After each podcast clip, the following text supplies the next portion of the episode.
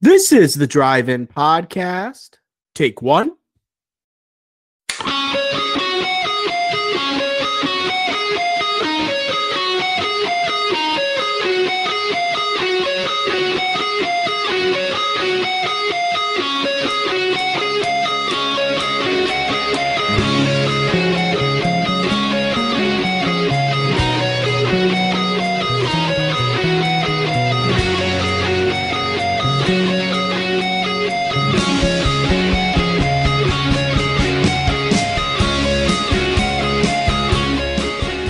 Bing, bada boom. Welcome to episode 123 of the Drive In Podcast. On today's episode, we have our review of the MCU's 29th film, Thor Love and Thunder, along with our MCU movie Tiers. So use the bathroom now, grab that popcorn, and enjoy episode 123 of the Drive In Podcast.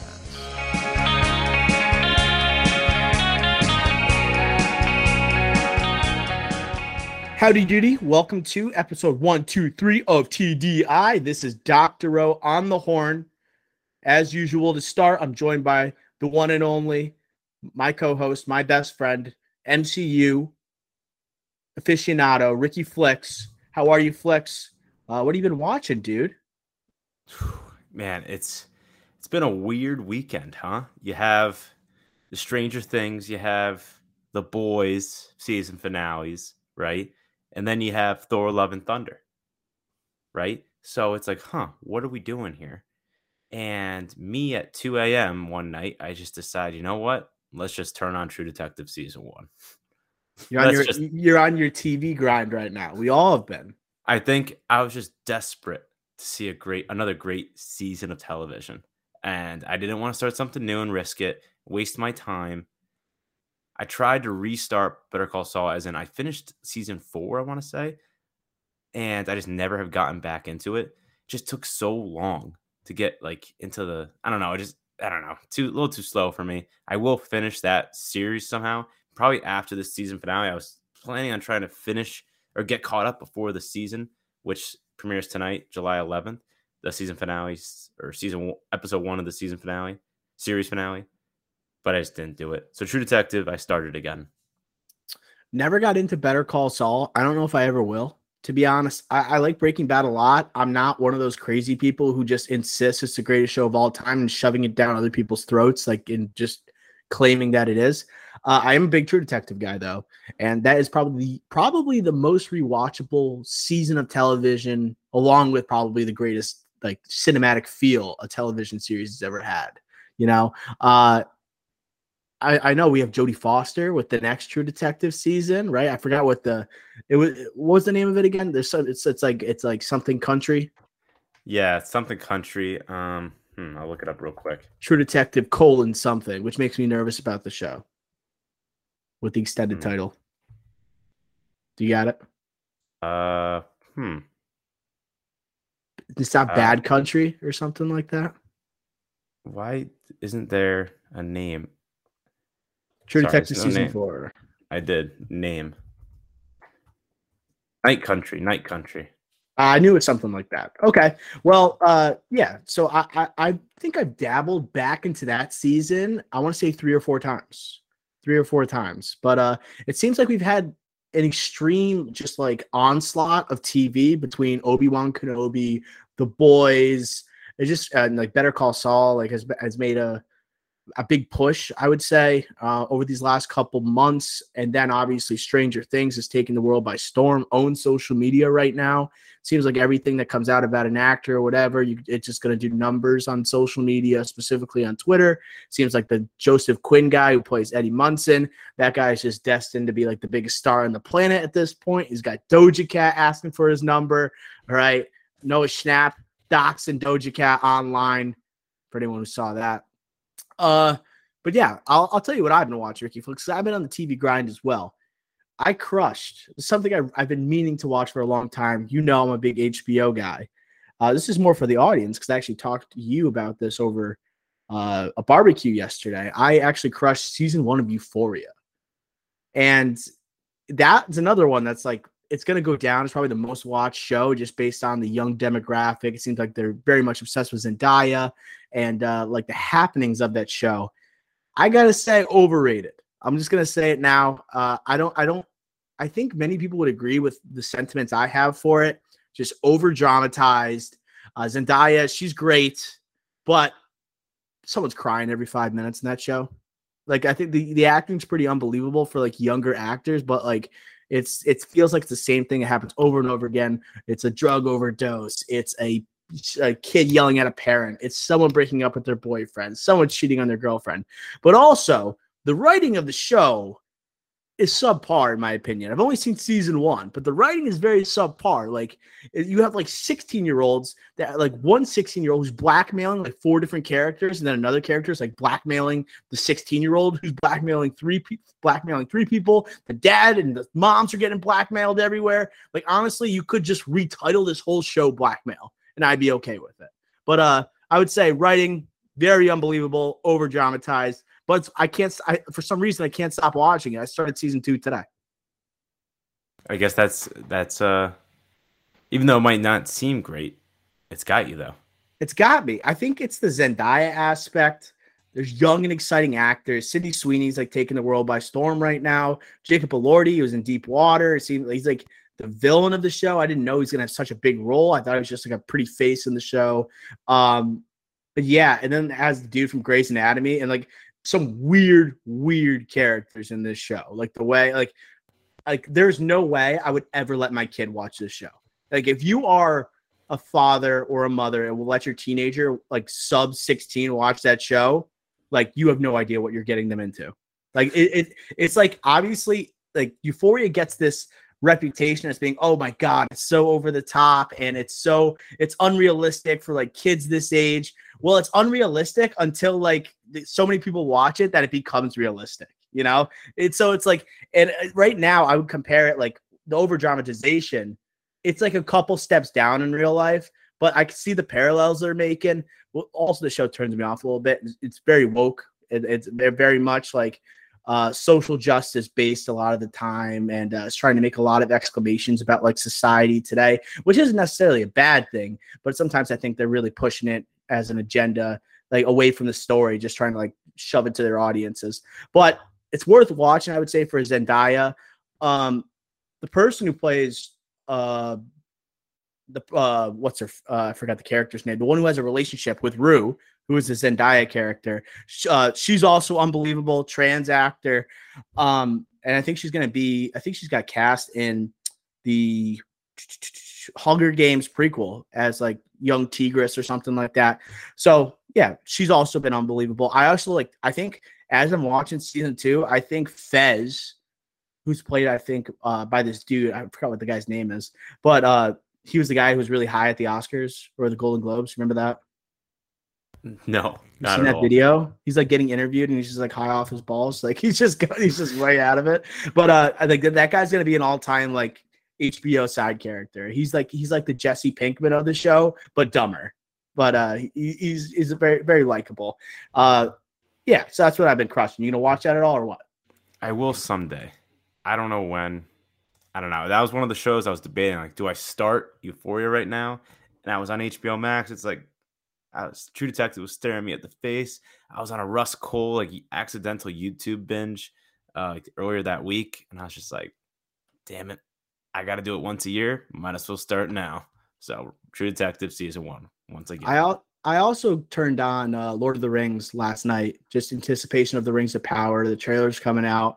I do want to crush the trilogy again, and then I'm gonna watch The Hobbit in preparation for The Rings of Power. I want to do both of those trilogies, like do justice. I am firmly cemented by the idea that The Lord of the Rings is the greatest trilogy ever made, I'm pretty set in stone about it. I like the only one that I would really think rivals it was The Dark Knight, uh, and I think The Dark Knight Rises, after rewatching that a couple months ago, really cements the fact that it's just not as good as uh, Lord of the Rings.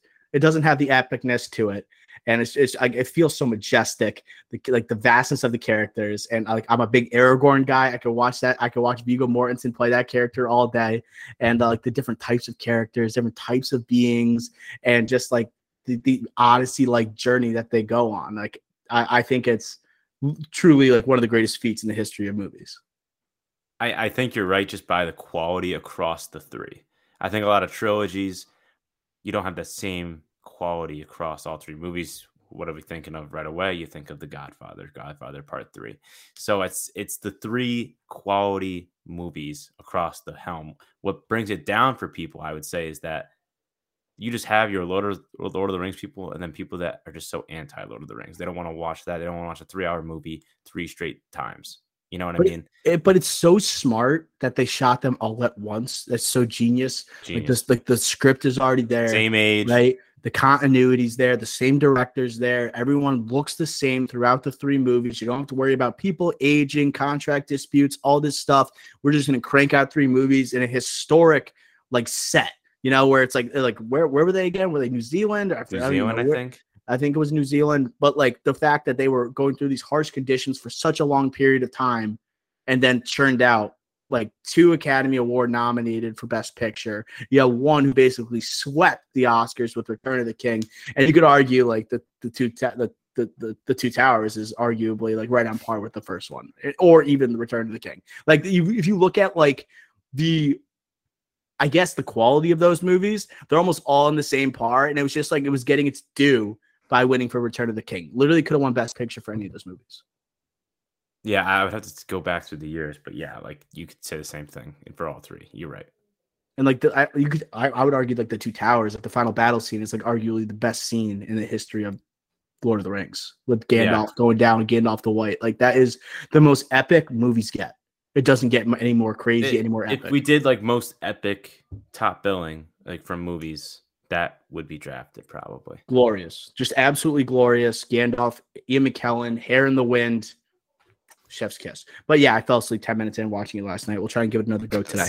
So game plan today, we got to review Thor: Love and Thunder. We're gonna go non spoilers and spoilers.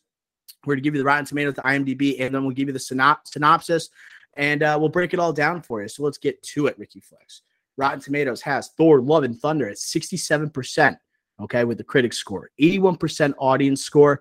IMDb currently has it 7.0 out of 10. Synopsis reads Thor: Love and Thunder finds Thor on a journey unlike anything he's ever faced, a quest for inner peace. But his retirement is interrupted by a galactic killer known as Gorr the God Butcher, who seeks the extin- extin- extinction of the gods to combat the threat, Thor enlists the help of King Valkyrie, Korg, and ex girlfriend Jane Foster, who, to Thor's surprise, inexplicably wields his magical hammer Mjolnir as the mighty Thor. Together, they uh, embark upon a harrowing cosmic adventure to uncover the mystery of the God Butcher's vengeance and stop him before it's too late. Ricky Flex, this is the 29th entry into the MCU, the latest in phase four of the MCU. What were your initial thoughts upon watching Taika Waititi's latest? I had the most roller coaster of a ride on this movie, and I'm not saying roller coaster as in good. I mean it had its up, it's it had its downs. You know what I mean? Like it, there was some moments where I'm like, damn, this movie rocks, like literally rocks. Great soundtrack, like this movie's awesome. And there's other moments just like, what are we doing? Like, little. Tr- this is where like the mar like for a Taika Waititi film, a film like someone that has like kind of like started like, oh, directors have that creative freedom at Marvel. You just didn't know it until Taika. He kind of like started it. There's like somewhere I was like, this has Doctor Strange vibes to it. Like this has that Marvel vibe to it where it's kind of too raunchy, too zany, too in your face. And like there's two CGI issues. Like I know you had bigger issues with those than me, but that you definitely had those obvious ones, right?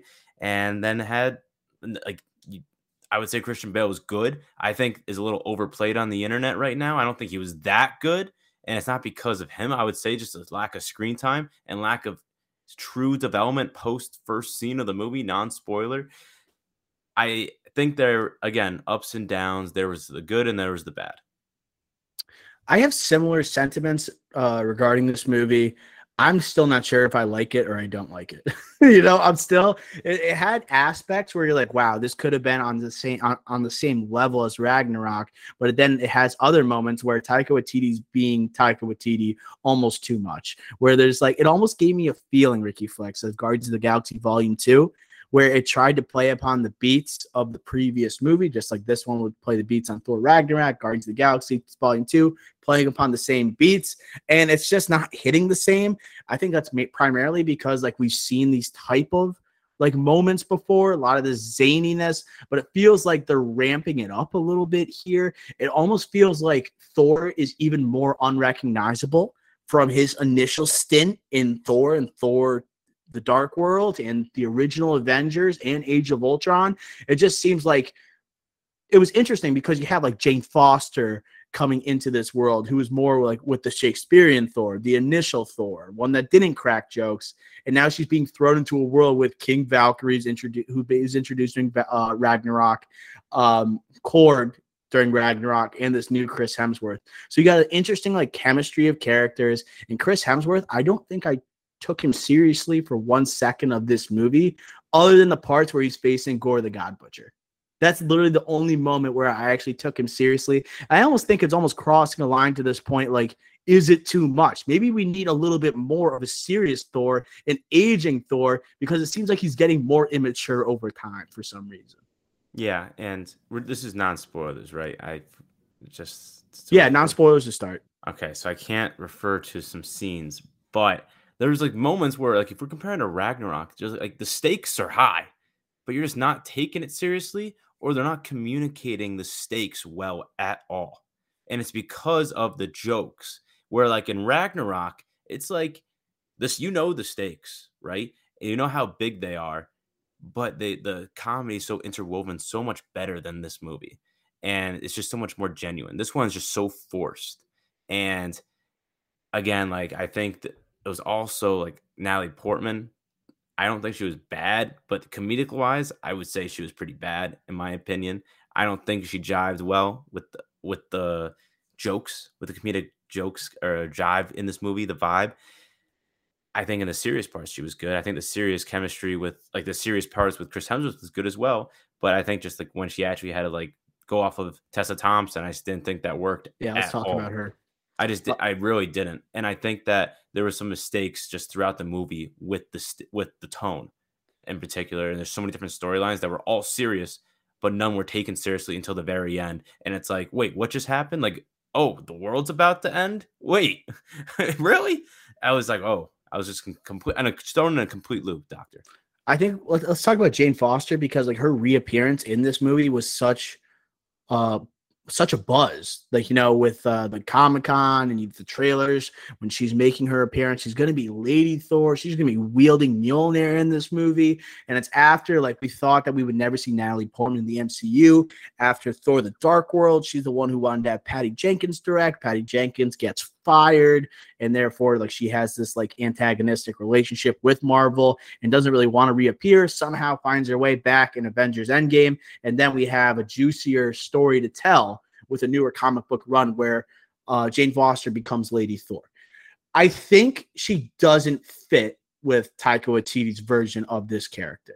And I think that that's like I love Natalie Portman. I love her in Star Wars. I love her in Black Swan. I love her in most things. But I would say her as a comedic actor is not something I'm accustomed to, and it's clear that like she's not accustomed to that. Like, like I don't know how many comedies she's done. She's done a rom com with the No Strings Attached with Ashton Kutcher. Remember that one? Shout out PKO. She loves that movie.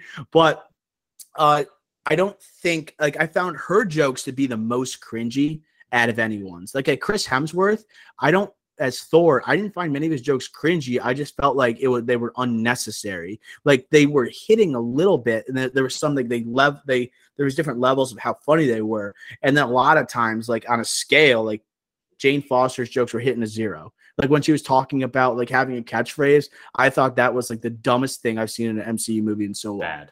so bad. bad. Like I, I don't know how Taika Waititi was such a, a I would say a, a good gauge on what's funny and what's not. He'd be like, they cut out so many parts of that this movie. There's there's been rumors of like a four hour cut that exists in this movie. We're gonna talk about that in a sec. But I just don't think she fit into this new type of Thor. It would be better off if she was left in the dust a little bit. We maybe didn't need to see this story.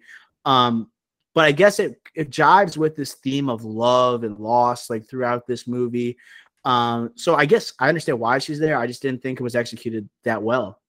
Yeah, at all. I really don't. I think that one of the things I talked about stakes. I think one of the stakes that was good that actually was communicated well, probably the only one that was probably communicated well was the Jane Foster storyline. And I'm not going to mention it to since we're non spoilers. The writing was solid for it. I would say that's probably the only one that was written well, in my opinion.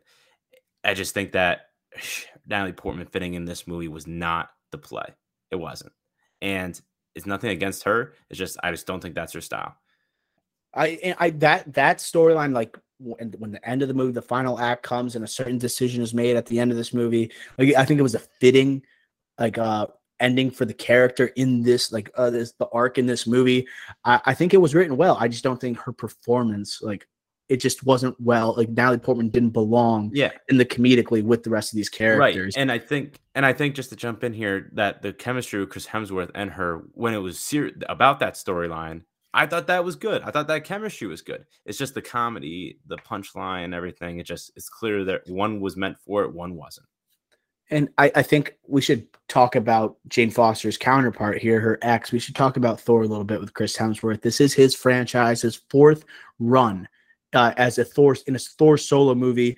Uh, I think we have to talk about where he left off from Endgame. Like he is uh, obviously a little bit overweight, and uh, he's with the Guardians of the Galaxy. I guess let's talk about where he picks up from here.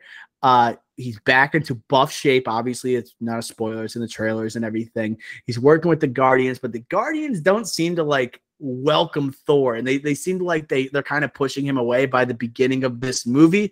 I guess what do you think about the beginning of the interactions here? we we got to bring up how the Guardians of the Galaxy are morphed into this movie. Do you think Taika was successful with it?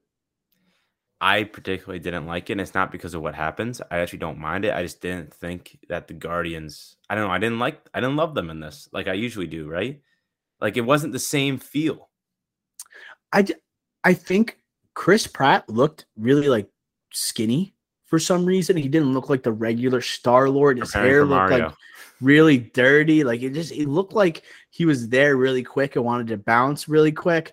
Uh the comedic elements really were seen, I guess, towards the middle of this movie that I really enjoyed. I was a little disappointed by the chops that the Guardians of the Galaxy gave.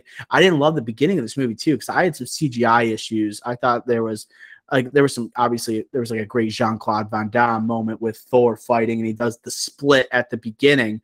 But other than that, like I like I didn't like the way that Stormbreaker looked in this movie, how he was wielding it. I, I never liked that Stormbreaker look in terms of CGI. Look, it looks like he's throwing like a like a marshmallow in the air. It just looks so fake. But uh I just that whole first 15 minutes, it uh, to me, I was shaky from the start. Like from that, like I wasn't confident in what I was going to see for the rest of the movie. It actually improved from that point for me. Well, the the first 15 minutes, like the how about the very first scene? It's like we didn't see a lot of trailers. We saw like two trailers, and all of a sudden, like it like went into the movie, and we didn't even know it. That was like the weird, like such a weird start to a movie ever. Like nobody knew that the movie was starting. Yeah, that was that was true, but that was a theater's fault for sure. Like the lights weren't going down or anything, and there was no Marvel intro. I was like, "What is happening?" Right yeah, the Marvel now? intro like, was after it. Like it was like, "Oh, is this another trailer? Like this is an Avatar? Like what is going on?" That was very weird, and I thought my vibe was already off for that. And that was like probably the most serious moment of the movie. It was the first actual scene. Um, but yeah, I agree. I the CGI I didn't have as much of an issue with. I think I was just because I think because we're this topic is Chris Hemsworth his screen presence is just like it's still there. To me, it's like it's there. I cannot take my eyes off him, and it's not because of his amazing looks. I just think he captures the screen at like an A-lister. He's an A-lister. He's he is Thor, and I love him as Thor. I I really didn't have a problem with this in this movie. I more think it's like the writing about the the story really of this movie was more of my issue. Wasn't necessarily him. I, I I think it's the writing for me too because I wish he took himself a little bit more seriously. Like he is right. like, and they, I think by the end of this movie and the way it ends, we'll get into the spoilers. I think Taika wants you to think that he has matured, right? That he is getting better. But like he looks older in this movie. Like he, like if you look at like the first Thor compared to how he is now, like in his face, like Crazy. he is he's wrinkled up right now. Like he is really on the back half of this like like MCU run that he's on It's clear. But if you see by the way he's acting, he's acting like as if it was like the first Guardians of the Galaxy and the way those characters act. They don't know how to be a hero, right? So just to me, it's just I would I would have thought there'd be a little bit more growth since Ragnarok. It felt like I was watching the same character for the most part. But like I, I think thought it during- was more- during during Ragnarok, he was more serious towards the second half compared to this movie. And I want Like the final same, act. I want to say the same point in the sp- like what I was trying to say, but no spoilers. But he is not nearly as much of a leader or as serious in this movie than he is in Ragnarok. You thought in Ragnarok, He's oh, like taking a step back Thor. as a leader. he it's you know like you take a step forward and two steps back. No, like in Ragnarok, he took 20 steps forward, you know, saves the his own like he doesn't save his planet, but he saves his people, right? Like Asgard's its people. He realizes that, learns from his father, moves forward, sets up a new co- a colony or whatever, space on Earth. And then just because he doesn't save Loki, he loses Loki, he loses everybody and he turns fat because he didn't save half the world, doesn't kill Thanos. It's like, oh, he takes a thousand steps backwards because of that. No, he learned from his dad, and he's a leader of Asgard. No, they made him into a joke, and they did it by making him fat at the start, and it's just gone off the rails from there. I think also like this movie, like this is a huge arc that he's been on. Like from Ragnarok, it felt like they almost ignored the first two Thor movies. Okay, we're gonna start from Ragnarok and create a new arc where it goes from this new type of Thor from Ragnarok to Infinity War to Endgame, and now we're going to Thor: Love and Thunder. It felt like Thor's arc kind of felt like it ended after Endgame, just because this movie felt so secluded and so far apart from the MCU. It just felt like this was like a one a one part comic. Right, we're gonna throw this in just so we can have Chris Hemsworth back until there's the next ensemble movie, or that we can just think of something better for Thor five. And we have to take advantage of the fact that Natalie Portman is willing to return because there were no further connections to any of the MCU in this movie. There is rarely any Easter eggs. There is a post credit teaser that might lead into the next Thor or maybe give another character their own series. But to me, this goes on with like we saw Moon Knight as a TV show that very much felt standalone, even more so than Thor Love and Thunder.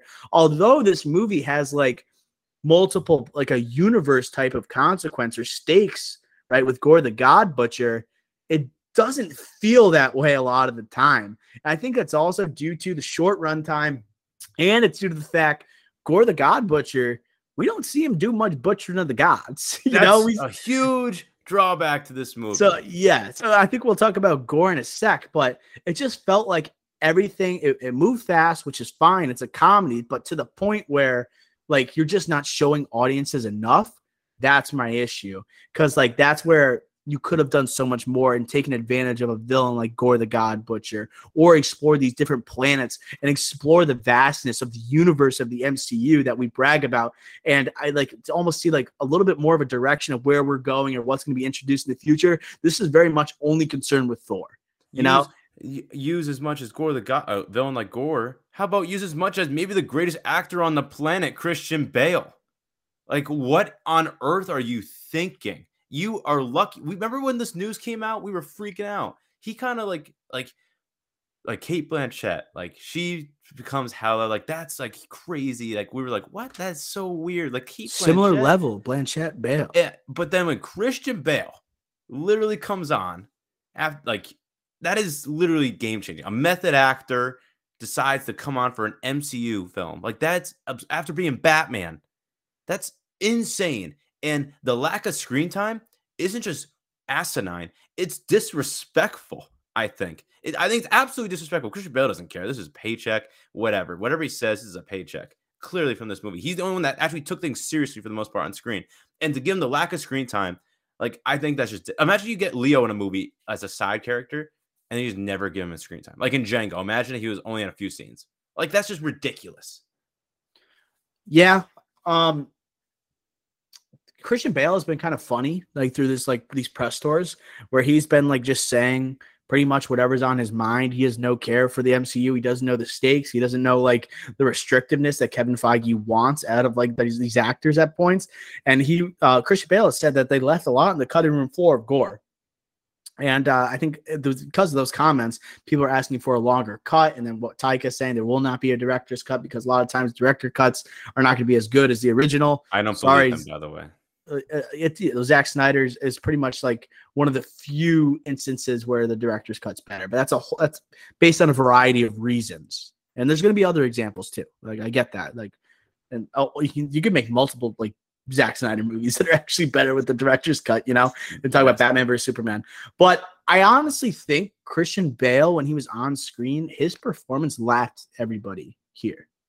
Like when like, like Chris Hemsworth is almost like too much into the Thor character, the zaniness of it. He's just often comedic, like La La Land. Natalie Portman doesn't really fit into this movie as well, like we discussed the comedic chops there. Valkyrie does well, doesn't really have the screen time, but I think she does really well in the performance she she needs to do. I don't think she struggled. I think she understood her her role here, and I like actually I like I liked her dynamic also with Natalie Portman in this movie as Lady Thor. Korg, just a comedic element. Russell Crowe, will get to him, but Gorr, like he had a, if he had more screen time, he'd be in talks for the greatest villain in MCU history. He'd be re- reaching that upper echelon with Loki, uh, Thanos. I think, and I, I really in like Killmonger. I think he in Vulture. Uh, I think he could have been up there with more screen time. Like he had, first of all, motivation the audience can understand. He was menacing.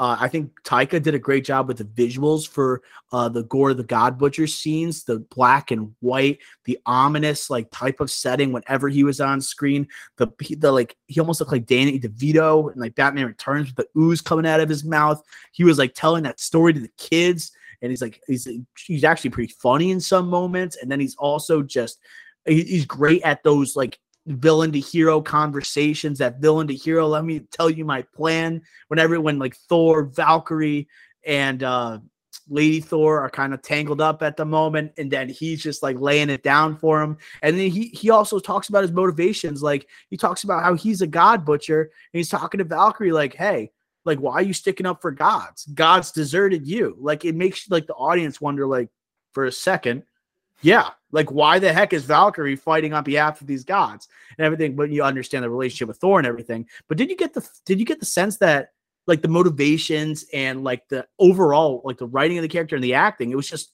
I think it was on it's up there with the elite, like I guess just shy of that that that uh that level.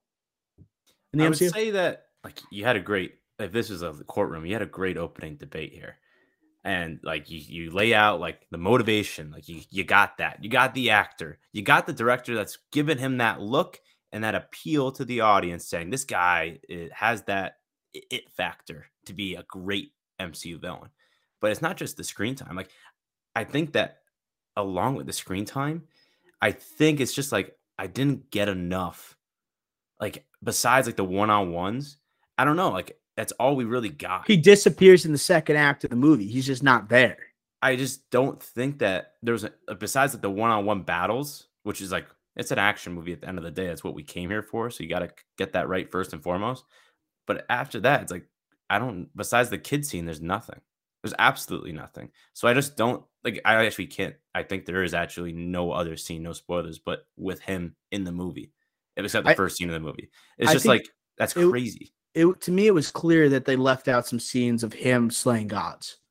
And I think they were maybe a little bit nervous about the runtime, like the latest reputa- reputation of the MCU, like making sure like uh people are going to go to the theater and not not want to walk out of it, I guess. And like the, like I guess there's been a lackluster performance obviously from Phase 4, but it just seems like we need to see the God Butcher butchering some gods. Like cuz overall he killed like two gods from like yeah. on screen. And uh another thing that was funny, just because we mentioned the runtime, I don't know if we'll be able to talk about it again. So I want to mention this. So after the movie, I get home and like I usually write down notes. Like some of my notes here is like too raunchy, gore, good, creepy, tone issues. And then one thing I oh, wrote it's down, another story, yeah. The one one thing I wrote down was felt jumpy at times. I thought the editing was pretty poor, like pretty poor at moments. And then you hear these moments being or Taika saying that there's a four and a half, or people saying there's a four and a half hour director's cut. And then Taika saying that no, this was the best version of the film. I don't believe him one second. That this ed- movie that I could tell it's jumpy. I could tell there's editing issues. There's no flow. There's a lot of flow issues, and they're saying he's saying that this is the best product he can do. And there's uh reports of a four and a half hour cut. At least make it a three hour cut or a two hour, 30 minute cut so that it flows better. I just don't believe him. So a, a, couple things here. Like uh, I know Taika said like they wanted to make a family friendly like picture, which makes me think they cut a lot of Gorr the God Butcher scenes because like there was times where he you really felt like he could have gone over the line and he could have been that dark, almost PG thirteen R rated character that almost he looks like he's designed to be. You know, uh, what else I was gonna say? Um, I had something. I had something else about like the runtime. They, uh, cut, they had to, they had to cut oh, those. so like why? No, no, no. The you mentioned the editing's like jumpy and everything. I think also because you have so many different tones that are clashing in this movie. Like like you are looking at like the dark and ominous, almost feels like a horror movie sometimes. You're looking at Gorr the God Butcher. You're looking at a romantic comedy when it's with Thor and Lady Thor. You got like some great action sequences, like when it's uh Gorr facing like the big three, and then other times it's just a straight up zany comedy, you know, and then it just throws in the MCU flair. So it really did feel like I think the jumpiness. It's just like so many different types of movies are being are colliding at one time for this one, and then when it's such a short runtime, it's just like you feel like everything's just being thrown at you as a member of the audience. Yeah, that's a really good point. I actually I think I might agree with that. That's a really good point. Um, I do want to get to another performance before we keep on moving here and almost get to the spoiler section. I want to talk about Russell Crowe as Zeus. This is someone that in our predictions that we mentioned for Thor Love and Thunder. How do you think Russell Crowe did? What do you think of the Greek accent as uh, him as Zeus? I actually thought he was pretty good. I thought that his presence was good. I thought that he was having, you could tell that, yep, he was here for a short amount of time, but he was going to put his style on it, make sure he had fun with the role. But the accent, I thought, pissed me off.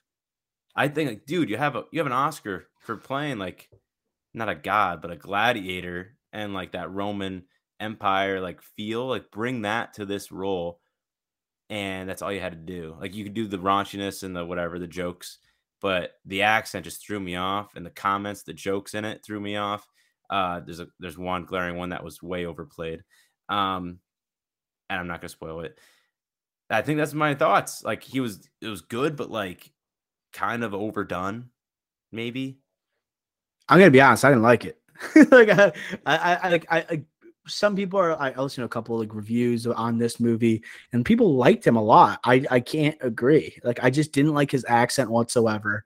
Um, I kind of like the approach to it though, because he kind of goes with that type of character that Gorr is trying to kill, and he's like the antithesis of what like uh, Taika wants the audience to think Thor is. So I get that, and like like I like the dynamic where Thor is like basically saying that he is the athlete on the wall when he was growing up, like he wanted to be like Zeus, like that god, and uh I just the accent turned me off. It all like I couldn't get like um, I couldn't get Tom Hanks out of my head from Colonel Parker and Elvis. And I was watching him speak.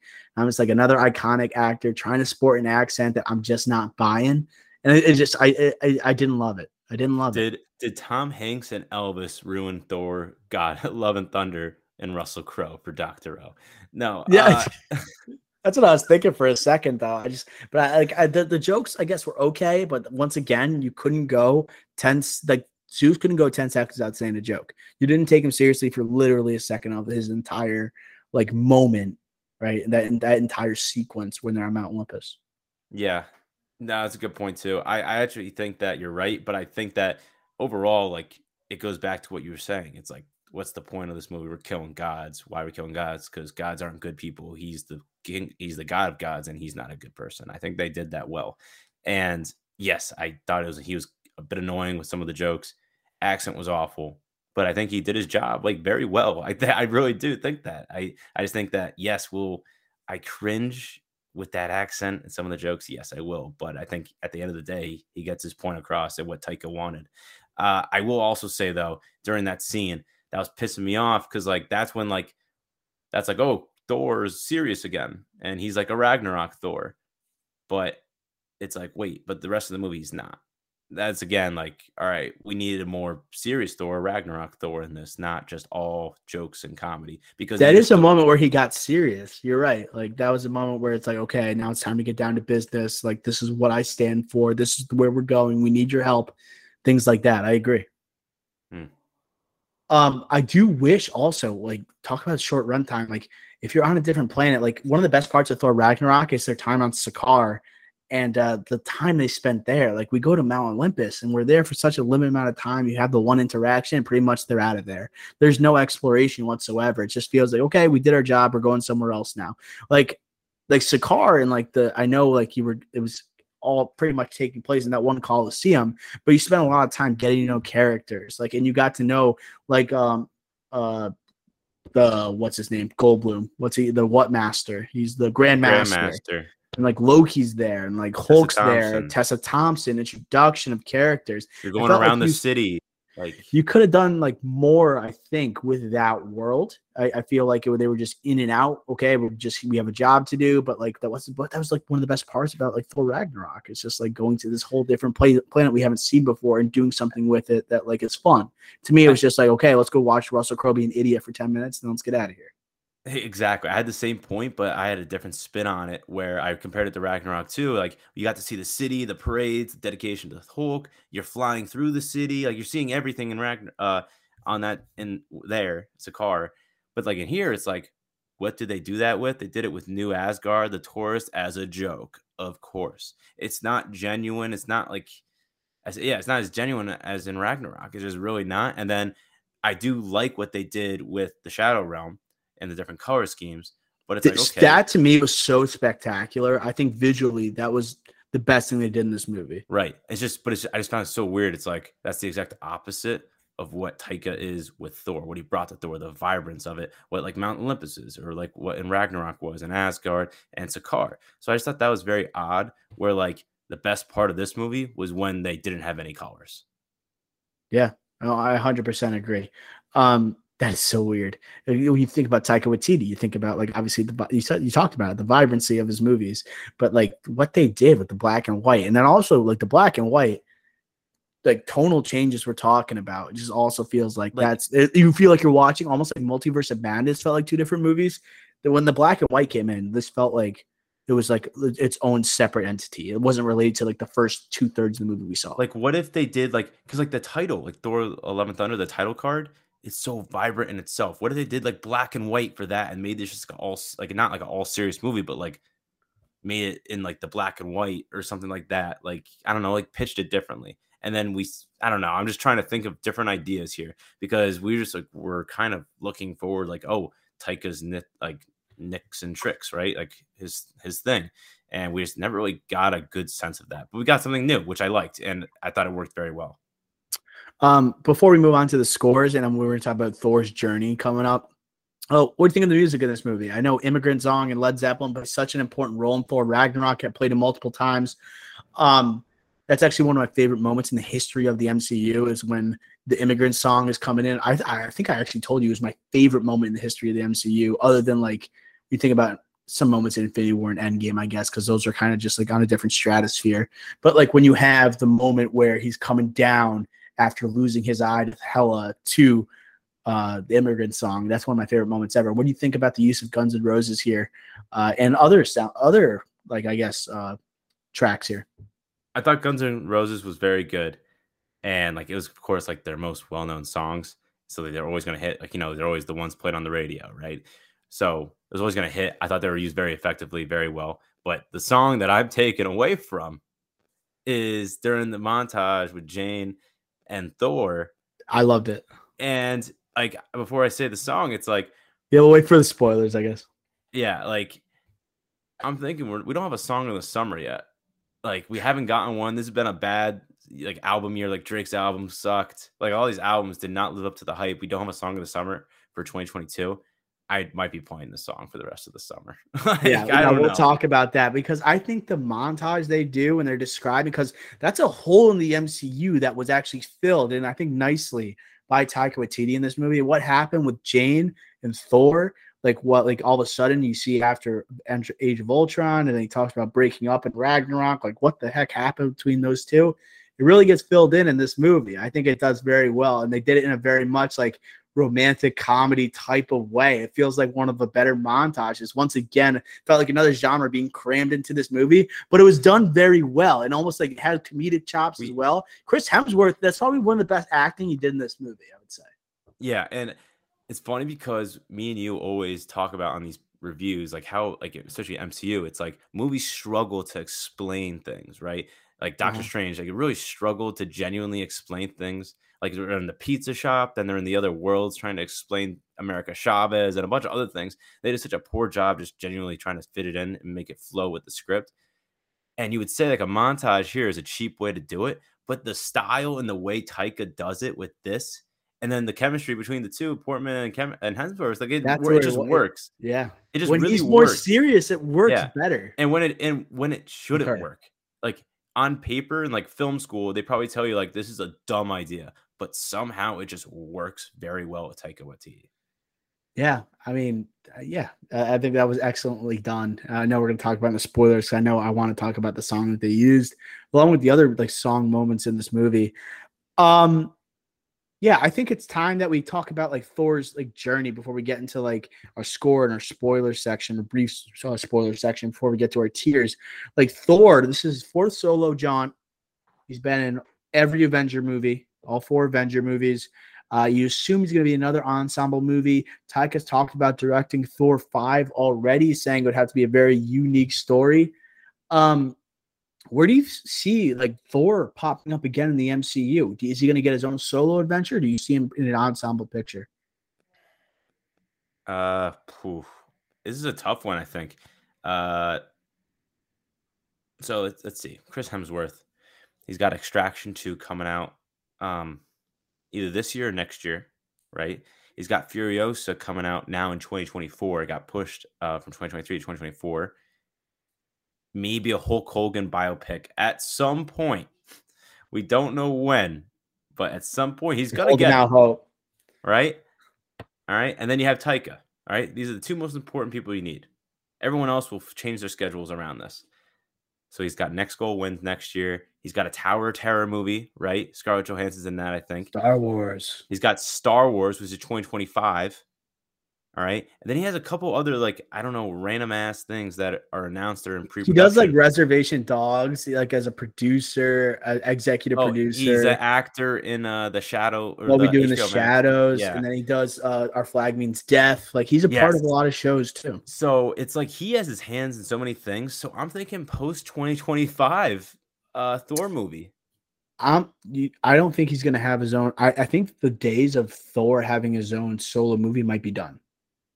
And why I say that, I think people like this is actually this movie is going to be a little bit of a detriment to like the way I guess Kevin Feige might view Taika Waititi. It seems like in this phase four, Kevin Feige has loosened the reins in terms of like overseeing these projects. He put gave a lot of power to Chloe Zhao with Eternals. All right, we see how that panned out. We see another example here with Taika Waititi having all maybe too much power here, less continuity with the MCU, more about just creating this solo adventure and like letting him take control after a success of Ragnarok.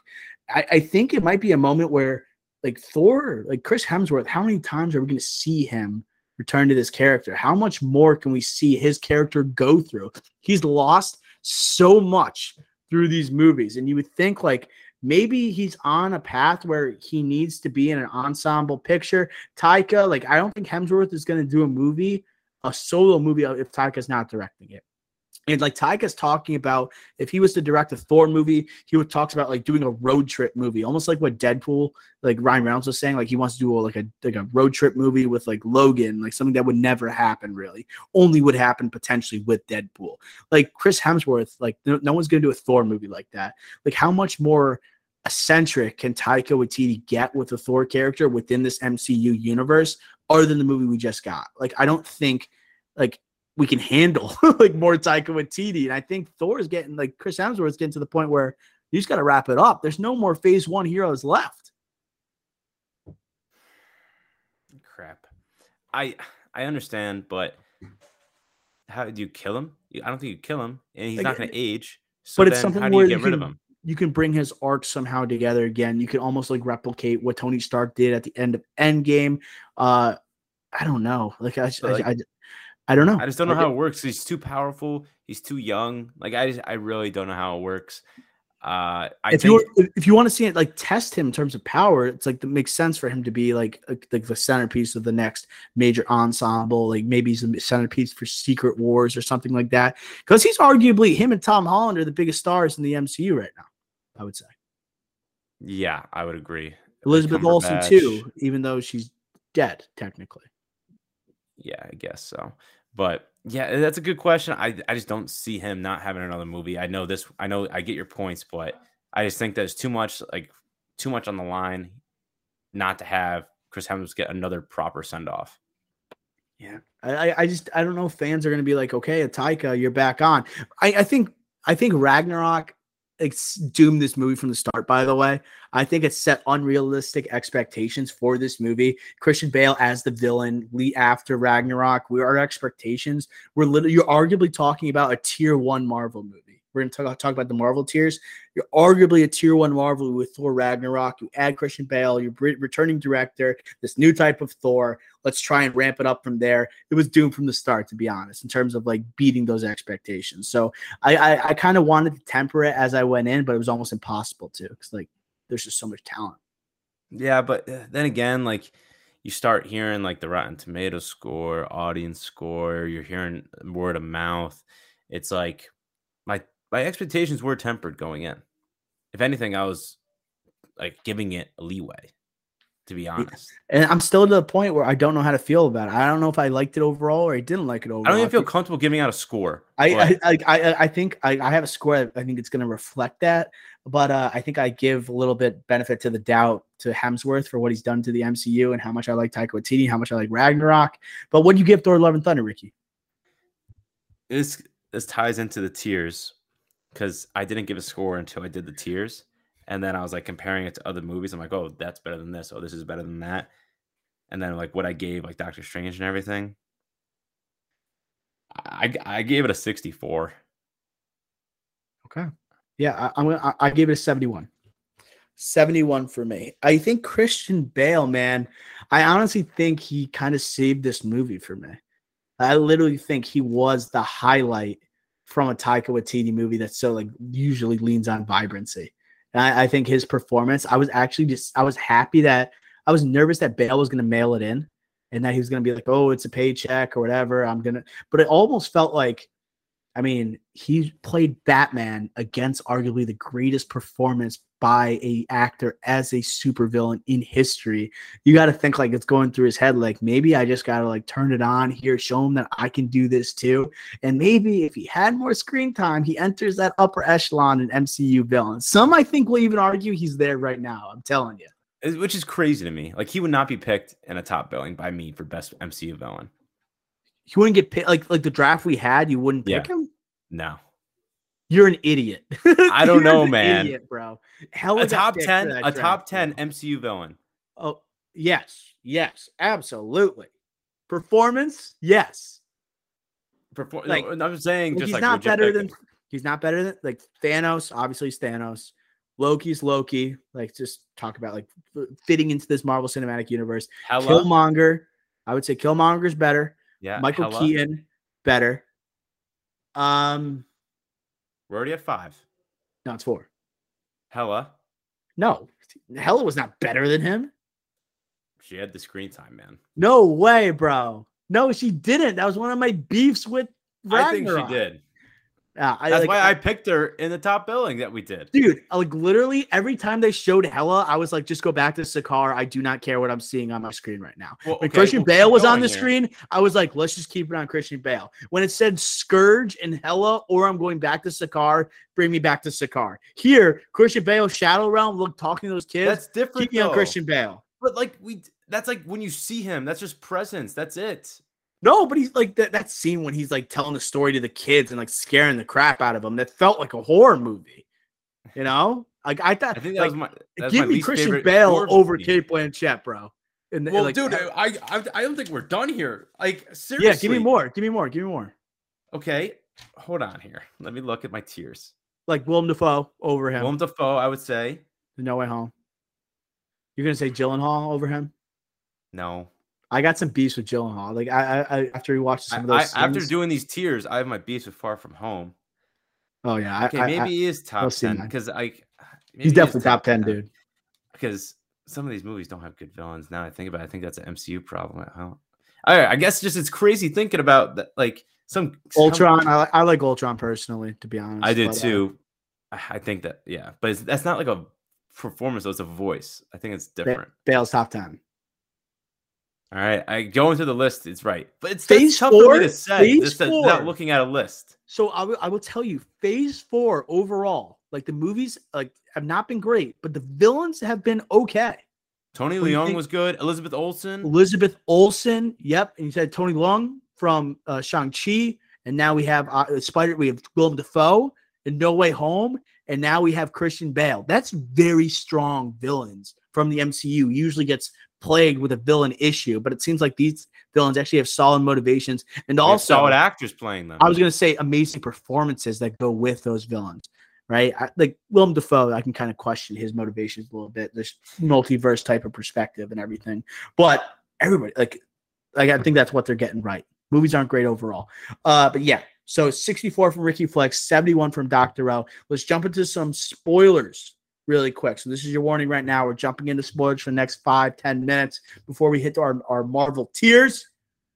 Um, I think Ricky Flex, where we should begin is actually the end because with this movie, we have Chris Hemsworth Thor, right? Uh, we have him ending like they're in eternity, right? This place in the Marvel universe where Gorr, uh, as you Stormbreaker to go to eternity, and he gets one wish. He's going to wish for all the gods to die, but instead he wishes for his daughter to be revived, and then he won't be alive as a result. Okay, and so Chris Hemsworth, to his Thor, ends up taking and uh, taking care of Gorr's child, names her Love, and then he loses Jane Foster at the end of the movie. So, what do you think of the idea of Chris Hemsworth, his Thor, becoming a father, right, going into the rest of his future as uh, his as MCU future, I guess?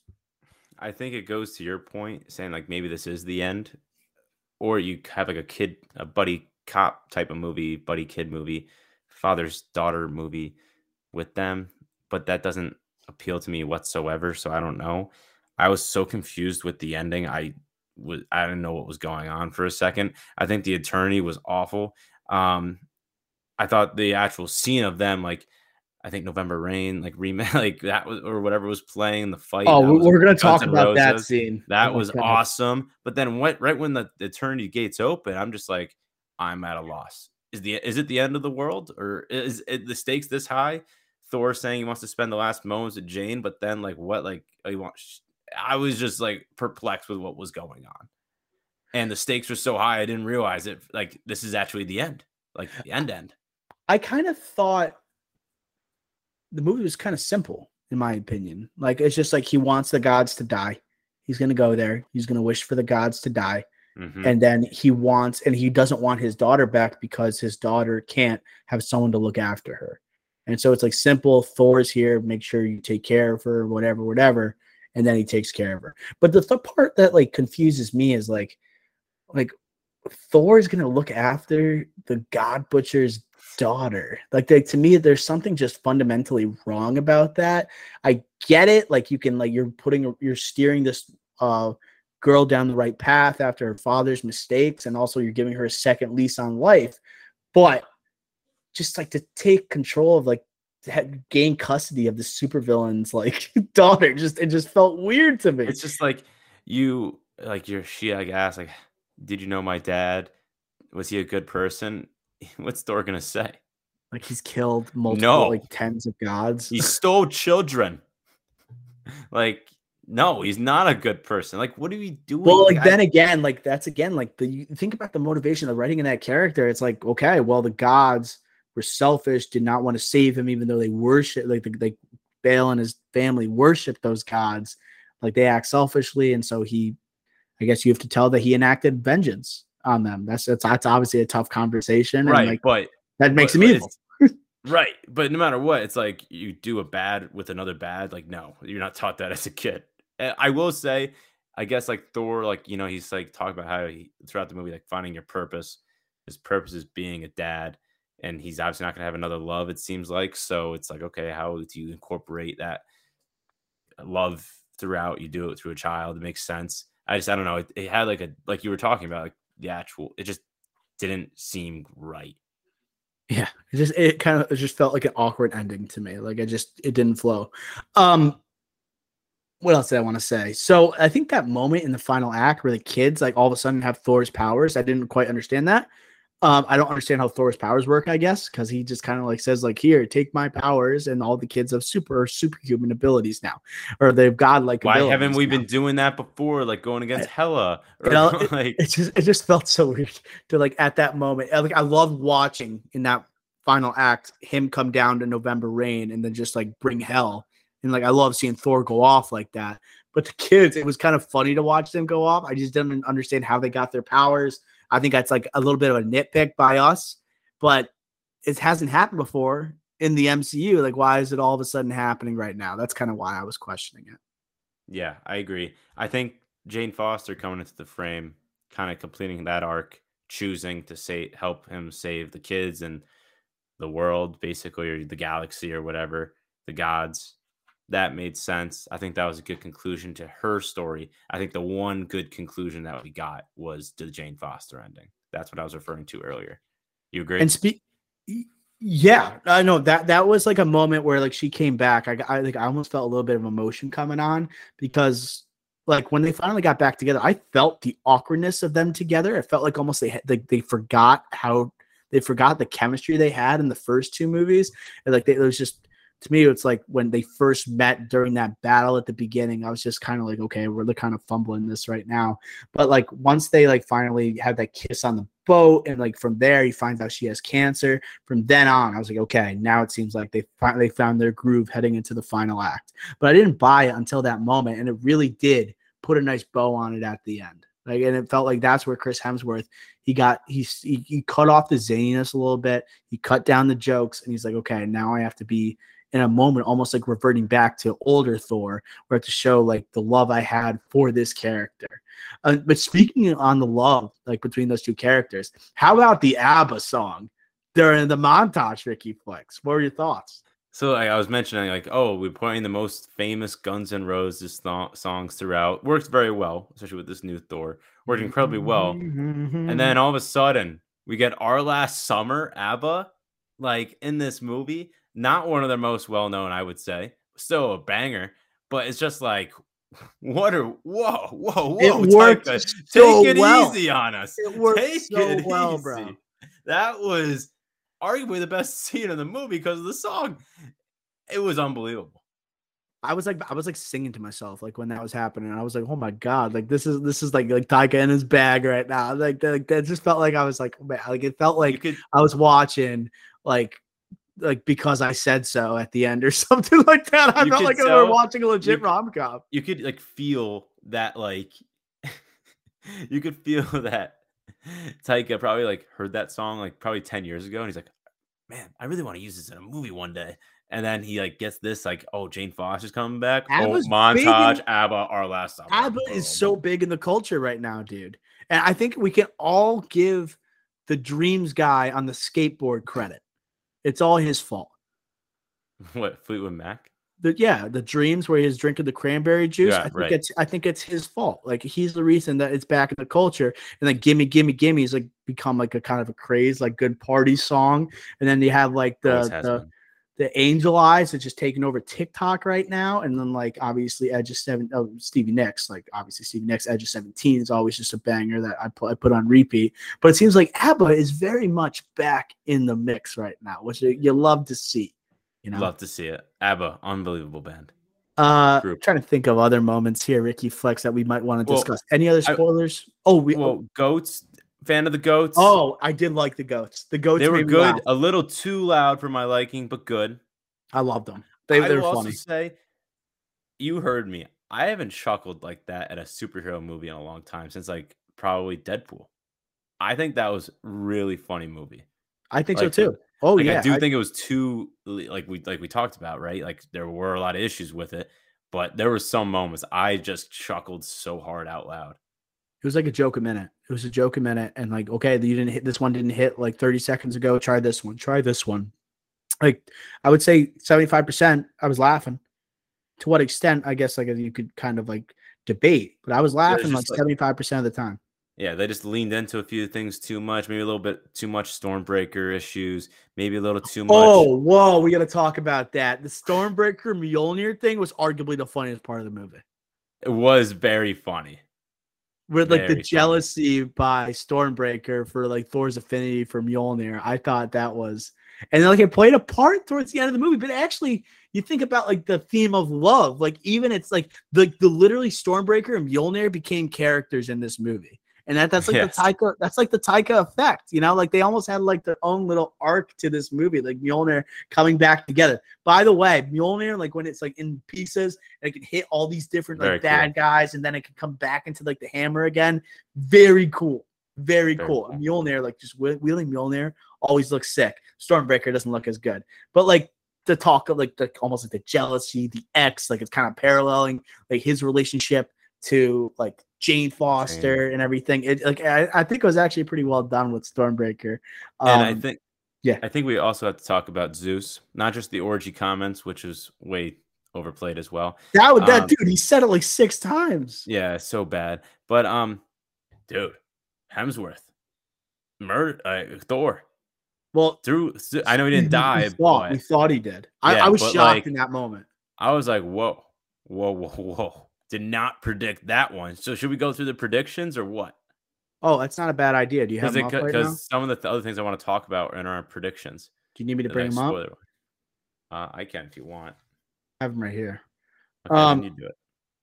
Yeah, but like when when he when he put that arrow through him, I was like, "What the hell?" I did not see that it- like you could have just like so significantly harmed him and then just stole it. Like you didn't have to like it just you just had to find a way to grab it. Like you just to have him think like imagine the kids watching that. And Kor- dude, Korg, Korg died. We thought. Korg, oh my god, and then like him just having the head. Um Yeah. yeah, and then like Thor's like and even like Korg, I should say, his character talking about love and like talk- you can talk a little bit about the wokeness of this movie a little Yeah. bit, but I think also it goes with the theme of love. Like even Korg is find, finding love in this movie, and like Yeah. you had to have a lot some representation there, some LGBTQ representation. When the movie's name is Thor: Love and Thunder, it's got like that vibrancy to it. Like it almost felt like it had to have some type of representation. But looking at these predictions here, Thor will make less than Top Gun at the box office. It's made over three hundred dollars uh, in the world worldwide um, this Not weekend. Not, Not a great start. Not. Uh, Valkyrie will kill Gorr. Word did of mouth will hurt this. I think word of mouth will hurt it. I don't think it's. I still like that first prediction. Valkyrie will kill Gorr. Tough. Wrong. So we're over two. Oh, we'll, we'll say 0 for whoa, 1. whoa, whoa. 0 for 1. I still like our first one. 0 for 1. So Valkyrie will kill Gorr. I did not like how Valkyrie was not in the final fight. Like I, I just I I I guess it made sense because it's gonna be like Jane and Thor, but like Valkyrie it felt like she's kind of getting gypped of her arc a little bit. Felt like they kind of abandoned her. She was just a side piece for this entire movie, rather than talking about like her as the king of Asgard and the journey she's had. They kind of just ignored it, to be honest. Um. Russell Crowe will have less than 10 minutes of screen time. I think that was I right. timed it. We are right. How much was it at? Do you, do you know? Just under ten. Just under 10. He did have more than I expected, but yeah, he'll have less than 10 minutes of screen time. Glad we didn't do five. Moving on, we said Gorr will kill Zeus. We did say Zeus would die, but he didn't die. Yes, so we were wrong both there. So we're one for four. Yes, these are bold predictions. Let's remember. Next one. Uh, Thor will make another appearance in the MCU. Check mark. At the end of the movie, it said Thor will return. So we're two for five. Uh, next up, Guardians of the Galaxy will not be in the final battle of the movie. Once again, check mark. Boom. Okay. Three for six. We're up to 50%. Uh, the movie will set up a Valkyrie spin-off show. Cannot say now. Cannot say now, although I'm not confident. I think that's a no.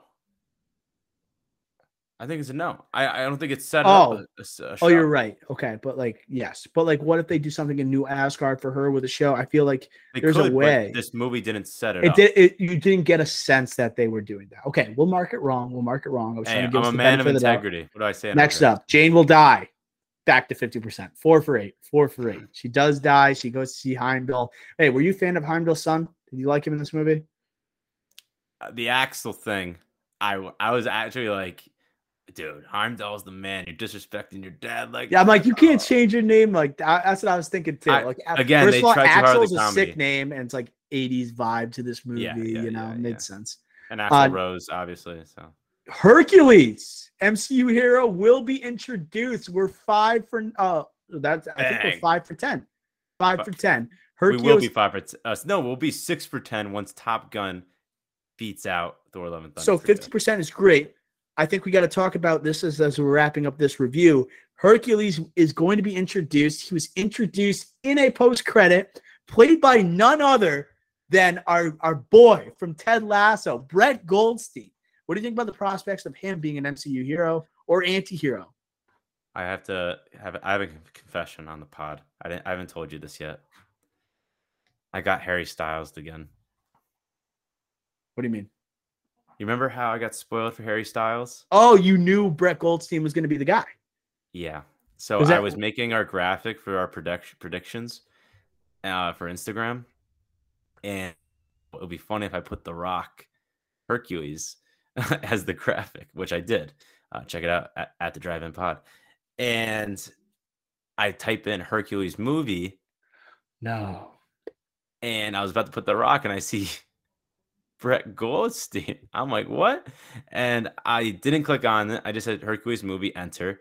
And then I like the first couple things that show up is like Brett Goldstein, Hercules cameo. I was like, Oh, and I I- didn't know I the literally post credit scene until it, he didn't show in the movie. I was like, okay, then that's gonna be the post credit scene. you're you're usually very conscious about the spoilers. That's why I'm like a little shocked that that happened. Um, I know, and I wasn't on Twitter all week. I was so I know you were you're avoiding because of Stranger Things too, right?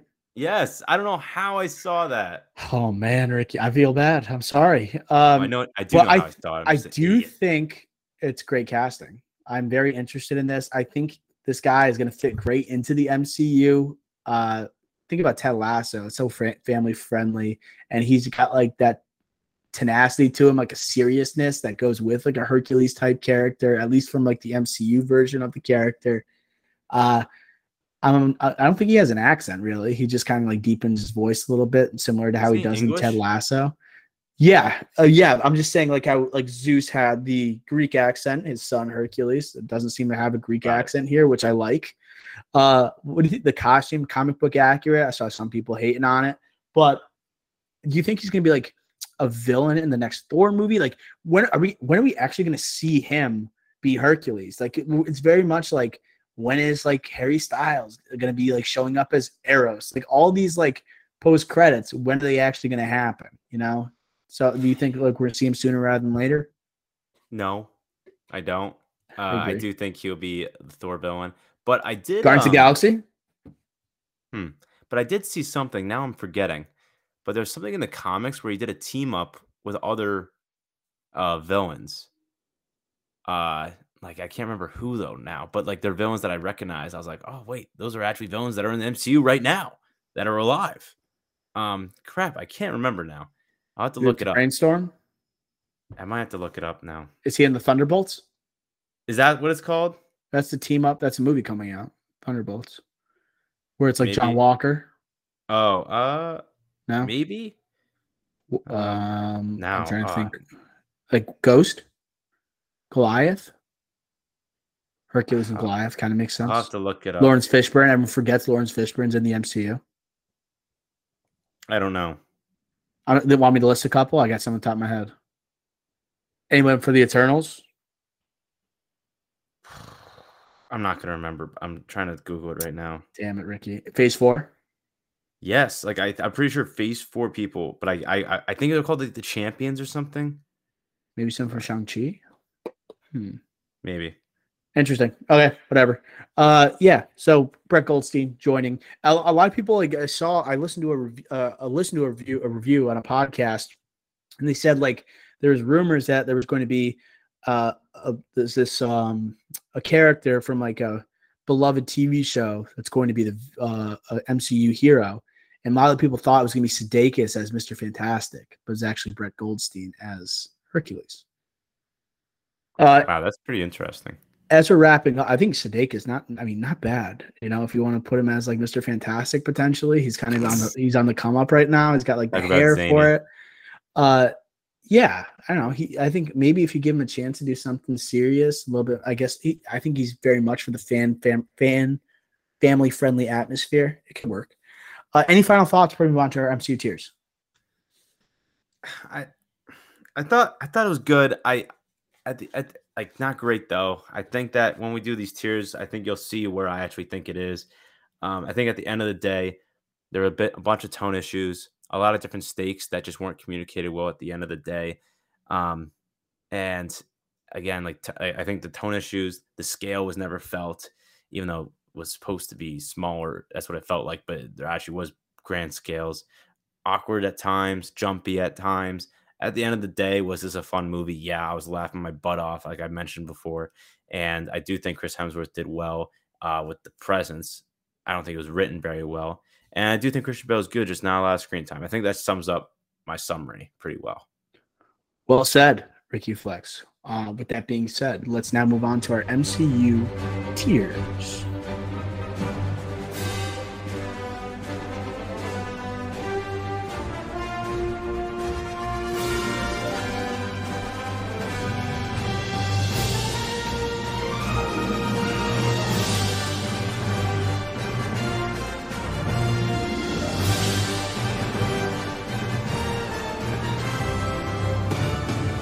Before we start the draft, I mean, not the draft, the tiering for this episode, Ricky Flex, you said you found some information. Yes. So I'm an idiot because I was thinking of the secret, uh, the John Walker group, I think, but I knew that wasn't it because I was assuming it was gonna be villains.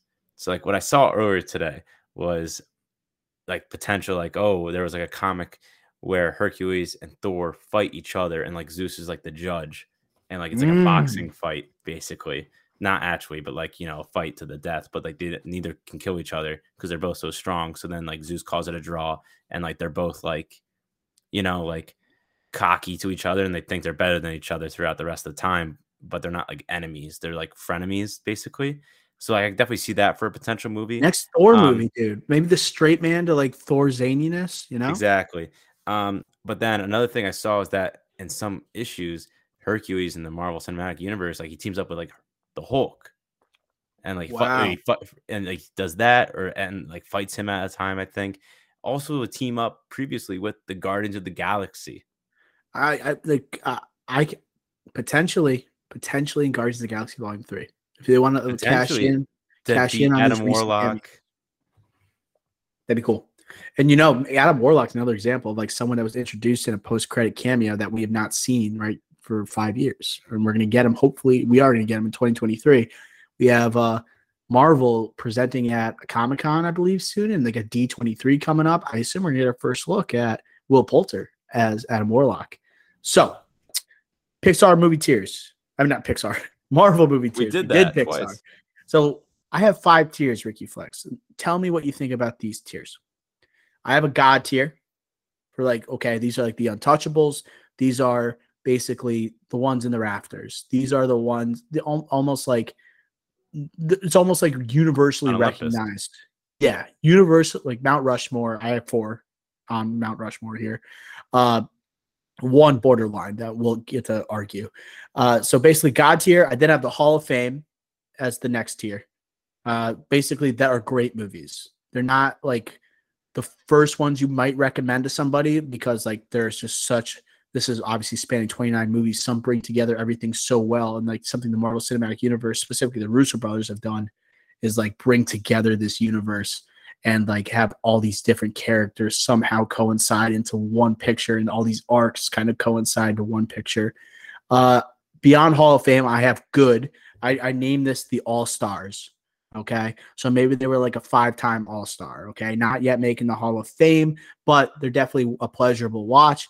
I then have the solid, which is more like the meh, right? Likely I will never return to, like I'll never choose to return to compared to what's in the Hall of Fame or God tier, but ones that I had a solid time at the theater with. And then I have the rejects as the last one.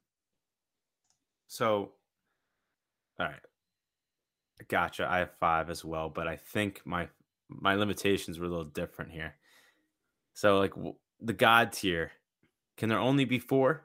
No, there can be no. I, I have potentially five. I have one that's a borderline one. Okay, is there a minimum for a category? No, no. I think we just tier based on what we are given and what we think about these movies. Okay. I think it's easy- Thing, Oh, sorry. sorry, no, you go, you go. I get. Uh, no, I, I, I, we're gonna go top down. We're gonna start at the God tier, then go down. I think. I think. okay, I was gonna ask, do we go by phases? I, I think it'd be easier if we just went by Okay, okay. like the the God tier. Like, oh, do you want to go? So, do you have the movies in order right now? I do. Do you have that up? Okay, let's yeah, let's do that. Let's go. Let's go chronologically from release. So we're starting off with 2008 Iron Man. That is correct. I have it in the God tier. Put it in the God tier. It's the God tier. It's the best solo adventure in the history of the MCU. It got everything started. Arguably, I would say the best performance by an MCU hero with Robert Downey Jr. as Tony Stark. Um, a movie that kickstarted like maybe the greatest run by an actor as a superhero. I'm sorry, um, Hugh Jackman, but this belongs to uh, Robert Downey Jr.'s Iron Man. Like this rejuvenated his career. It is one of the re- most rewatchable of all these Marvel movies. Um, it's the best one from like the Mar- uh, from the Iron Man trilogy that came out, and uh, I think without this movie, the MCU is not possible. So I think it almost definitely belongs in the God tier. Agreed. Well said. So Iron Man, also in 08, technically an MCU movie, The Incredible Hulk. I'll, I'll tell you what, I have this in the rejects. I, I, I had this as a borderline solid to rejects because if you look at the other rejects potentially here, it is significantly better than the rejects. But if you look at the solids, it's like it's not as good as the solids. I it's think- a border. I think it's a reject, mainly because this is one that, first of all, it's not the Bruce Banner played by Mark Ruffalo. We get Edward Norton. It's kind of like a black mark on the MCU. They have Robert Downey Jr. show up in the post credit scene, and they show that there is connectivity between these two movies, between Iron Man and the Incredible Hulk. Uh, I have not returned to this movie in so long. I just feel like it's not one that fans are. I think that's a big part about this universe. Like some of these, a lot of these movies get so much cable time, Disney Plus, right? Whatever streaming service. I think The Incredible Hulk wasn't even always on Disney Plus. I think it was also on other streaming services. I don't know if that was because of the rights to Hulk itself, but I just don't think it has that like relatability to the rest of the MCU. It just feels so separate and apart. I'm with you. Rejects. Rejects. Okay, moving on. We're going to 2009, correct? There actually wasn't a movie released yeah. in 2009. So shockingly, it's 2010 Iron Man 2. Interesting. Okay. So do you want to reveal where you have it, and then I'll reveal where I have it? Sure. Where do you have Iron Man 2? it depends again like i actually was putting like limitations on these so i i put i i told myself i had had five rejects in the bottom so i had this as a reject but i like I have this as an all star.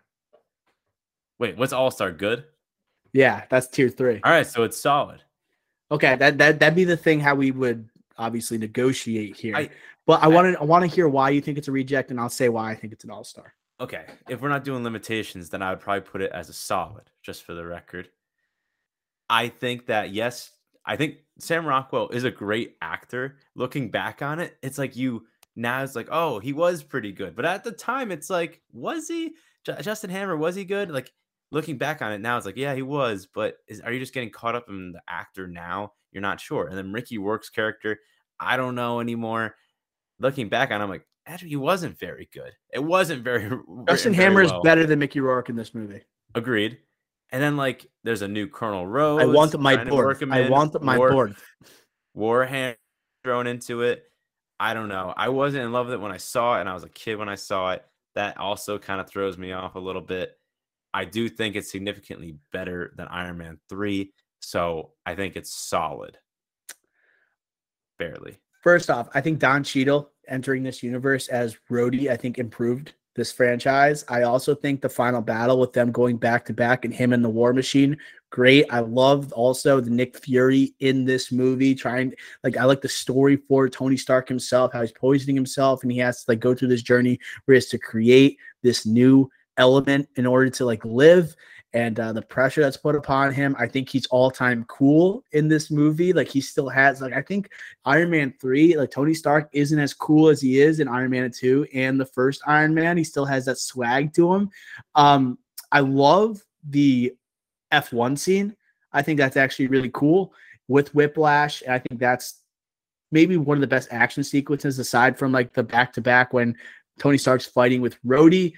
Justin Hammer, he's campy, but I'm still buying it. I still like it. I feel like he understood what he had to do with this movie. Hopefully, he shows Tony up. Tony Stark. Yeah, and he hopefully shows up in the Armor Wars series so we can get more Sam Rockwell. Um, I kind of have a bias towards Sam Rockwell, but I, I think saying. a big reason why I have it in the All Star sections because I enjoy Iron Man two more than Iron Man three. But again, that's like a bias. I think, like putting it, uh, comparing it to Iron Man three, which let's just say it. Now, Are you saying Iron Man three is a better region. movie? Oh, you no, Iron Man three is a reject. Yeah, I, I know the Rotten Tomato score will for sure disagree with me. I think, but I did not buy Guy Pearce in that movie. Did not buy the overcoming of the Avengers uh, 2012 movie for Tony Stark. Thought that was not very well done. Did not buy Iron Man three. Okay, so did not let, like that movie at all. All right, I so think my guess on Rotten Tomato score, by the way, is a 78. So okay, here's what we're doing. Iron Man 2 is what, probably like a 72, something like that? I don't I, I my guess would probably Iron Man 2. I would guess like a 72, 73. 68. That's what you think it is? Look it up right now. I bet I'm right. I thought you had it up. No.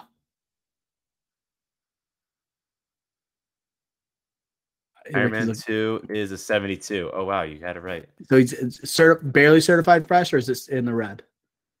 Oh, I didn't check it. Hold on. It's okay. No, no, it's not a big deal. So we're gonna put Iron Man two in the solid. Right. We're not. We're not gonna skip ahead yet to Iron Man three. We still got some of the original Avenger movies. Okay. So if we're looking at 2010, we then have to move to 2011, where we have the uh, solo debuts for both Thor and Captain America: The First Avenger. Where do you want to start? Thor came out before Captain America, so let's just do that, right? Yes, Thor. This gets a lot of hate. I like that movie. I remember walking out of the theater like, damn, that movie is awesome.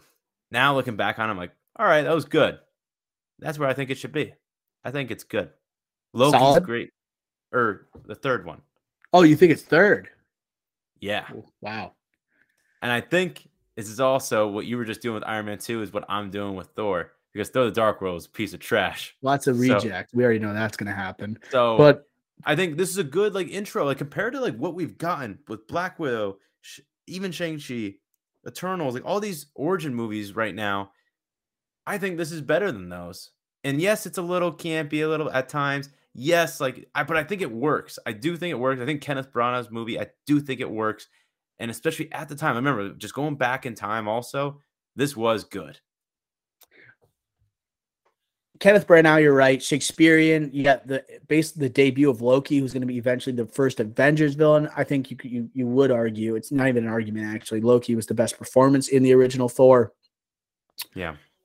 I don't what love do you have I had it as solid, but I'm gonna put it into good all star just because I'm giving the benefits of the doubt because like you have to show respect to like the first solo adventures phase one where we were kicking off this universe. And like that moment where Thor breaks through, Hawkeye's first introduced as well, and you have Thor trying to grab the hammer, you can't pick it up in the rain, like Chris Hemsworth looking ripped to shreds and like the most jacked man alive. And that that's one of the greatest scenes in the phase one of the MCU when he's tearing through a good that military option, that that military, that agent, uh, the Shield operation and just getting to that moment to try and pick it up and he fails like very shakespearean. Like you could just like you could feel that in that moment. One of the best phase one scenes. Yeah. so i'm good with putting it in all-star. I'm okay with making it uh, uh i'm conceding to that. So let's move on so we got first avenger next. So this is where like my gods here is completely different than yours. Like my gods here. I was thinking like pixar draft. We had 10 so I have 10 in the God tier. You're an idiot. You're putting, well, you cannot put no, Captain was, America what? first Avenger the God no, tier. Is no, that what no. you're about whoa, to tell whoa, me? Whoa, whoa, hold your horses there, man. Why would you even say that? Because now where I'm putting only five in God tier, now like the next five I had in the God tier are significantly above Captain America, like first Avenger, but I had that as like the second tier. So now I'm like debating. Now is it only good? It's a good. It's all star. It doesn't sound. It's it's a little bit better than four. Okay, so good. I'm Yeah. fine with that. All right, Yeah. I was just explaining my thought process. I thought here. you were about to say it's a god tier. I would have just shut my laptop off. no. I right, was just First Avenger explain. and Thor. Sake of Yeah. time, both good. All stars. Yes. Third tier. Now we're at the Avengers 2012. I have it at Hall of Fame. Ditto. We can move on. Right. Uh, just because obviously it was such a immaculate moment, and when you saw all those movies like resulting in this, like obviously conglomerate of characters that everyone had grown to like adore from their solo adventures, and you're throwing in Hawkeye with a more meaningful role, sort of Black Widow with a more meaningful role after Iron Man two. Um, Loki comes back. Loki comes back. We had the first introduction to Thanos at the end. Nick Fury, Who is this big purple role. guy? Yes. Um, Coulson, impactful death. You know, I'm gonna go definitely Hall of Fame. Right. Okay. So just to end, we just finished phase one. So what we Tier have two. now, what we have right now is nothing in God tier. The Hall of Fame. No, we have Iron Man God tier. Oh right, forgot that one. I, I highlighted them here too. So Iron Man Okay. God tier, the Avengers in the second tier Hall of Fame.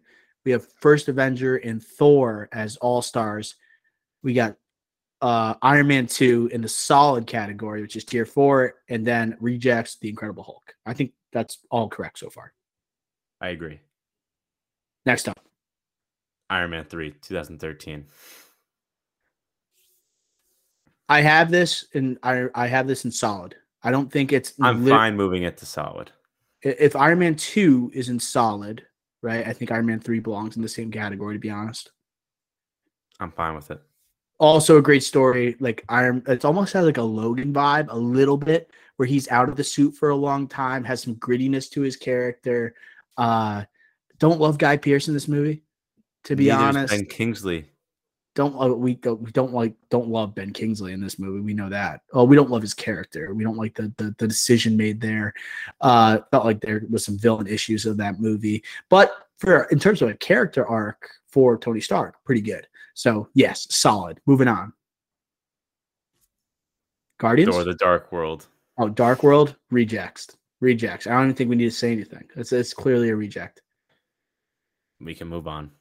If you don't agree with that, then maybe you need to reconsider watching superhero movies.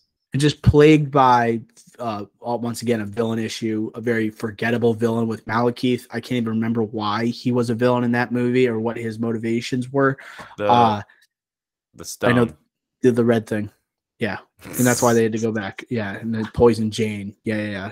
all that Yeah. Okay, moving on. We get it. 2014, Hela was supposed to be the villain Hela was supposed to be the villain Yes. in dark yes, world which is so weird to think about now. But Lo- moving Loki on, died again yeah, and then Loki died again. Captain America: Winter Soldier's next. i have it in the god tier I have it in the God tier. I think this is arguably one of the greatest spy movies of all time. I think that Chris Evans proves that he's a good actor in this movie. I know as Snowpiercer came out the year before, I want to say, um, where he was good, but like I think that the overall movie in that, like Bong Joon Ho's movie, is just so like because of him and the overall actual story. It's that's why it's so good. Winter Soldier, he is amazing, and the actual story is also great. Um, obviously, our boy Sebastian Stan, great in it, but this is Chris Evans. This is also Black Widow, good in this as well, and Anthony Mackie, but this is Chris Evans. I love this movie. I love it also because it was such an upgrade from the first Avenger. The first Avenger is a classic war movie. You're rooting for the United States against the Nazis. Here, you start to question patriotism. What does it truly mean? You have a great, like almost like real feel, like espionage thriller to this movie. Winter Soldier, an incredible villain. An incredible villain. I think an underrated villain in the Marvel Cinematic Universe. Um, we get introductions to Falcon as a result. We have Black Widow with an integral role to this movie. And you're right. This is, I think, this is probably the best Chris Evans has ever been in the MCU. I think you can argue Endgame. He was even better. Uh, but I think, yeah, Winter Soldier definitely des- deserves to be in the God tier. It's not, this is the one I have that's not like a, a team up or a solo, like a, like a, a initial solo movie. This is one I think that just, it's just a great movie, even if it wasn't set in the MCU. And it doesn't even have that many further implications other than the fact that it, it introduces new characters or reintroduces characters. And this is the movie that I go back to where I'm like, okay, this is why every time the Russo brothers have a new movie coming out and it's a spy movie potentially, I'm looking at you, Gray, the Gray Man. I have high hope, even though they aren't very good outside of the MCU, and then particularly outside, like like even with great actors, just they're not very good. But with this movie, and then obviously we'll we'll talk about it later. I have high hopes for the Gray Man because of this movie in particular. elevator sequence, the hand to hand combat, and the the grabbing uh, the helicopters. That Civil War. Yeah, helicopter Civil War. Mm. Um, like where he grabs it, he's like spreading his arms out like super wide. Uh, yeah. So no, that was an easy one. I think that to me that was easily God tier. All right, this is going to be interesting. Guardians of the Galaxy is next. Hall of Fame. Hall of Fame, and that's coming from like that's like literally other than Infinity War, probably my favorite MCU movie. But I think I'm I'm doing this very unbiasedly in terms of I don't think it's on the same level as Iron Man. It's not on the same level level as Winter Soldier, Endgame, or Infinity War. Like this is as good as it gets for technically a like MCU solo movie. That's why I'm putting in the Hall of Fame. I think it's number one in the Hall of Fame. I think Villain draws it back. I think looking back on it, it doesn't hit as hard. But to give it a pro, this changed the game. This allowed like Ragnarok to run. This allowed creative freedom to run in the MCU. I think, hundred percent. Like Ant Man came out the next year, and we all know Edgar Wright, or I think Ant Man came out. Was it was it the next year? Yeah, it was the next year.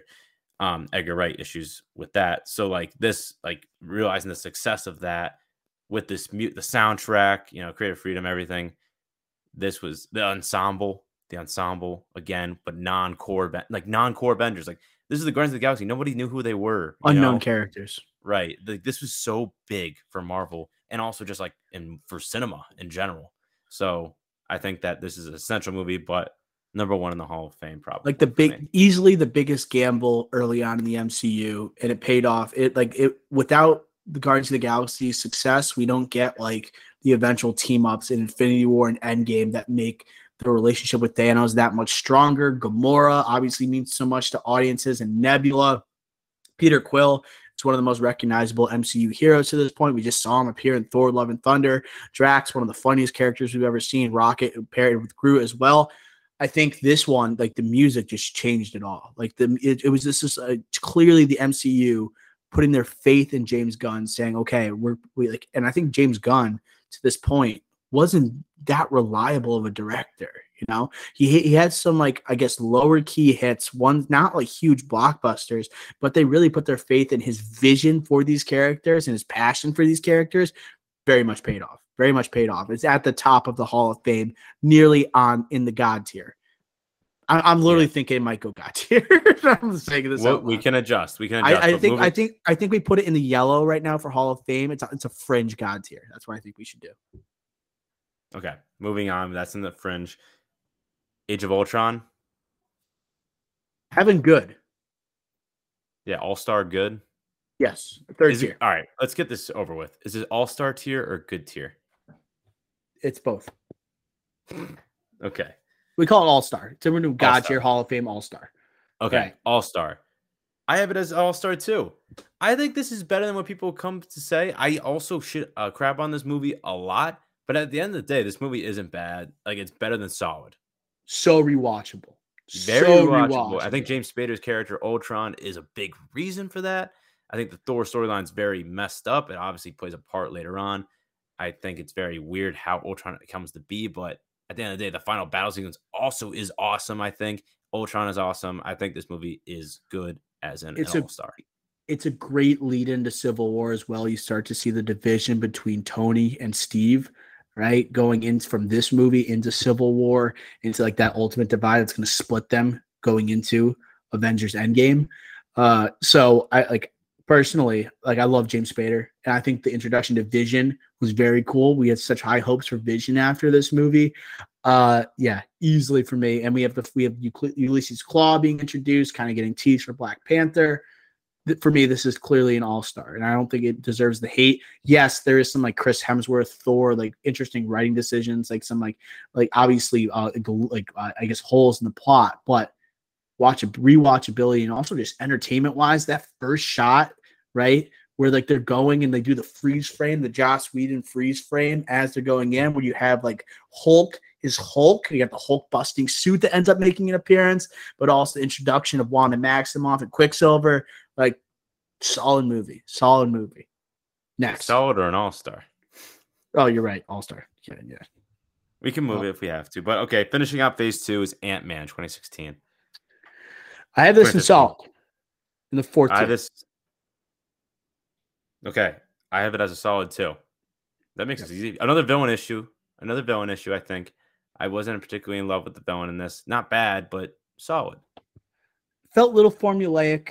Uh, it was interesting because this comes out 2015. Paul Rudd seemed like he's a seamless fit into the Guardians of the Galaxy. Honestly, uh, I think he does well in terms of like chemistry with Evangeline Lilly and um, Michael Douglas. But I think like Michael Pena and the squad kind of like steal the show in many scenes. Corey Stoll just seems like almost too prototypical as a villain.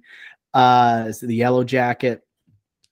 I, like Paul Rudd's great in this movie, but it's he's, he, Paul Rudd's not going to make this an all star movie for me. Like I just Ant Man is also just not that integral of a character. Like the there's not much um like uh ramifications as a result of this movie, other than the fact that the post credit scene introduces like that Spider Man exists.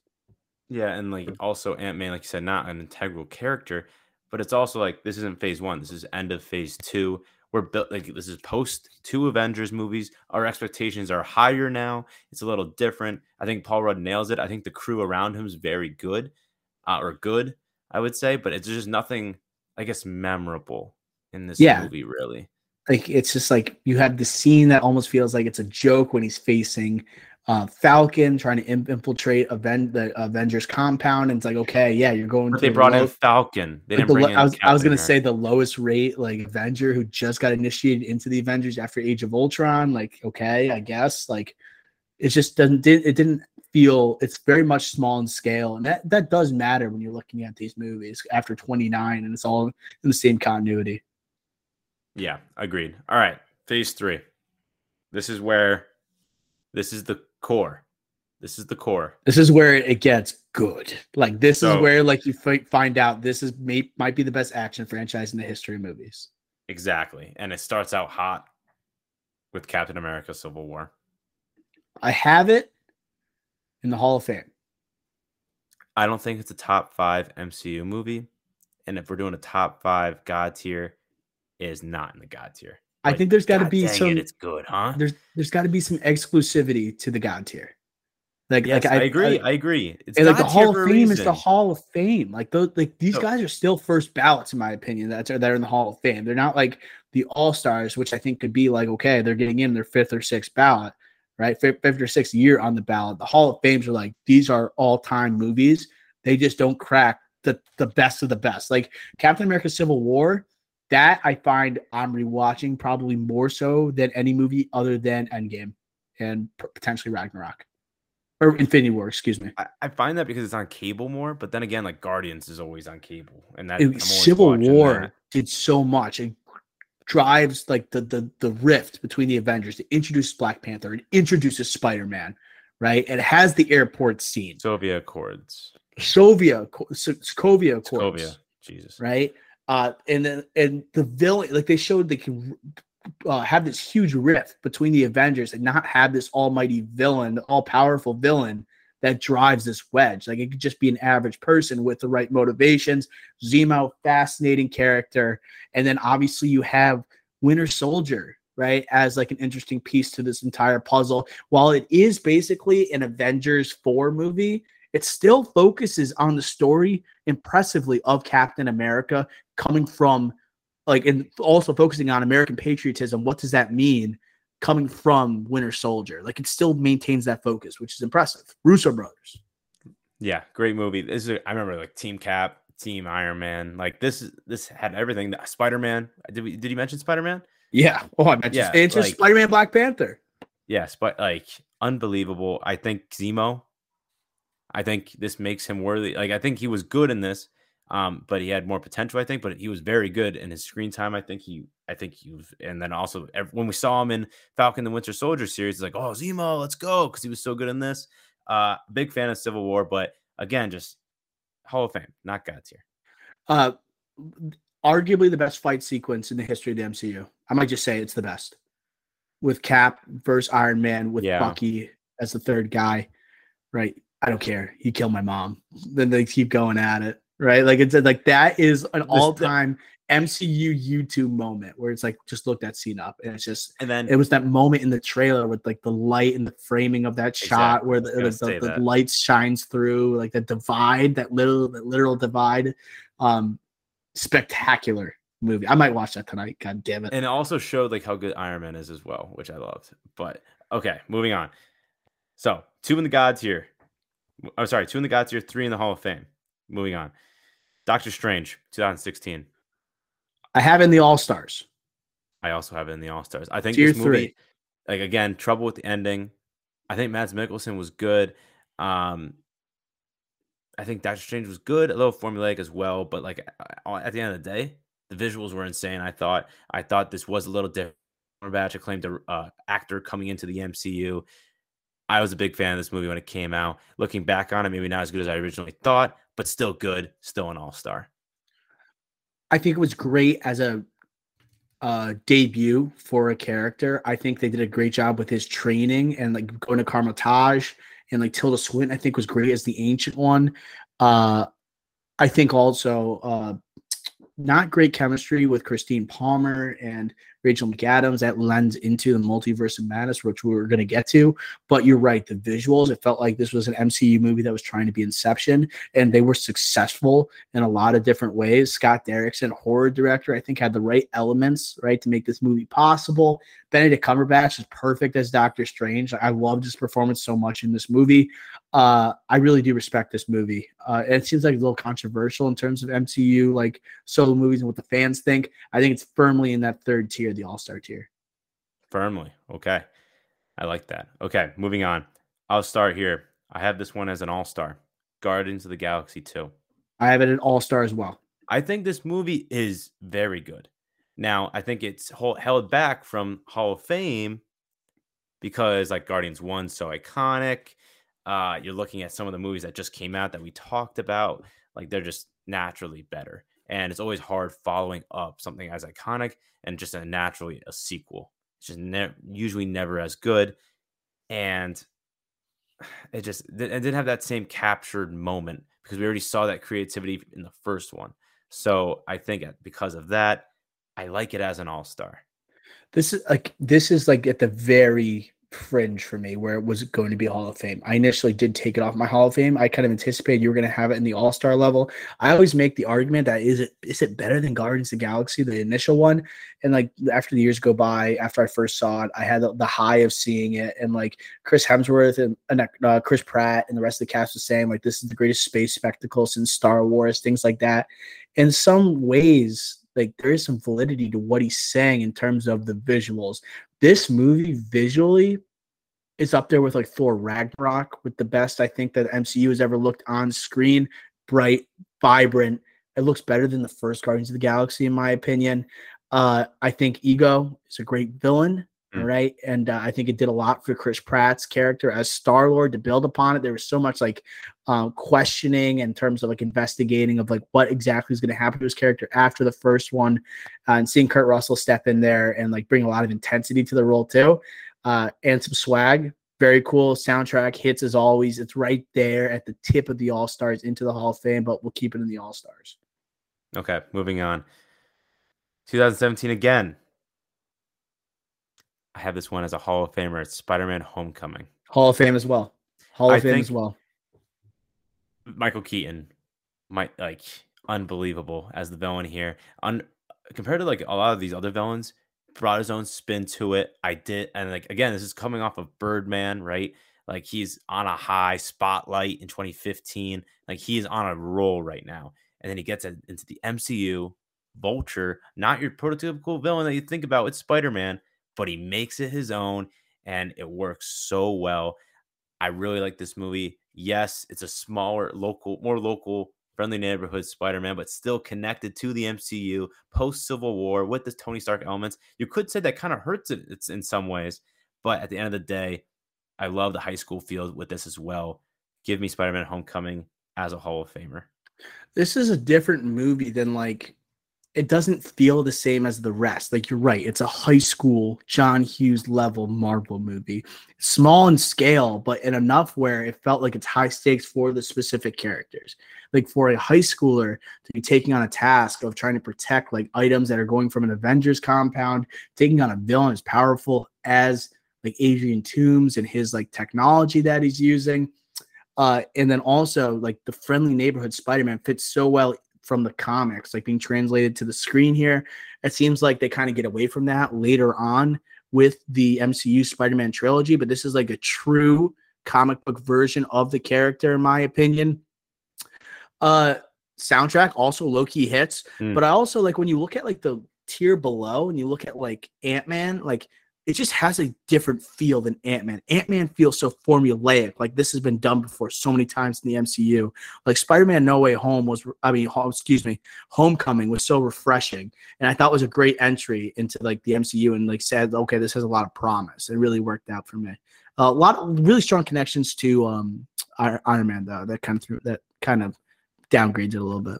Yeah, and like uh, one of the ways I was looking at this at this tiering is like just comparing it to what I already put in because I was going in order like what we're doing now, and like I looked back and I was like, all right, what is in my like all star cat like tier? And I had like Doctor Strange, I had Captain America: First Avenger, Thor. Homecoming is such a significant way better. It's not even close to put it in that like that tier would have been disrespectful. Put in the Hall of Fame. Moving on. This is where I think we might have a divide. Thor Ragnarok 2017 again. God tier. Really? I have it as a God tier. I didn't God think you were going to have it as a God tier. Totally. So, first of all, it made Chris Hemsworth relevant in this universe again. Okay. People forgot about him after Age of Ultron. He's had enough of this character. What's he do?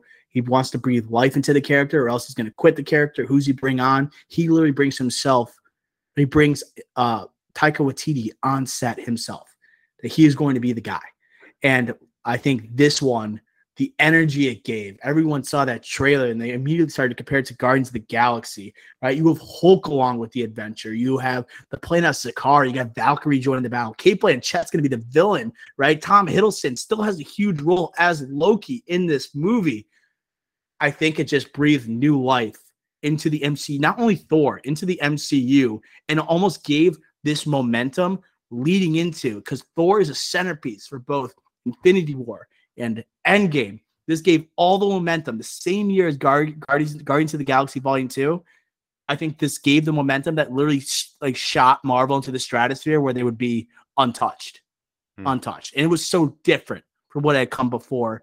And it, people compared it to Guardians of the Galaxy. It really was nowhere near similar. The laughs, I think, were even like they were anteed up.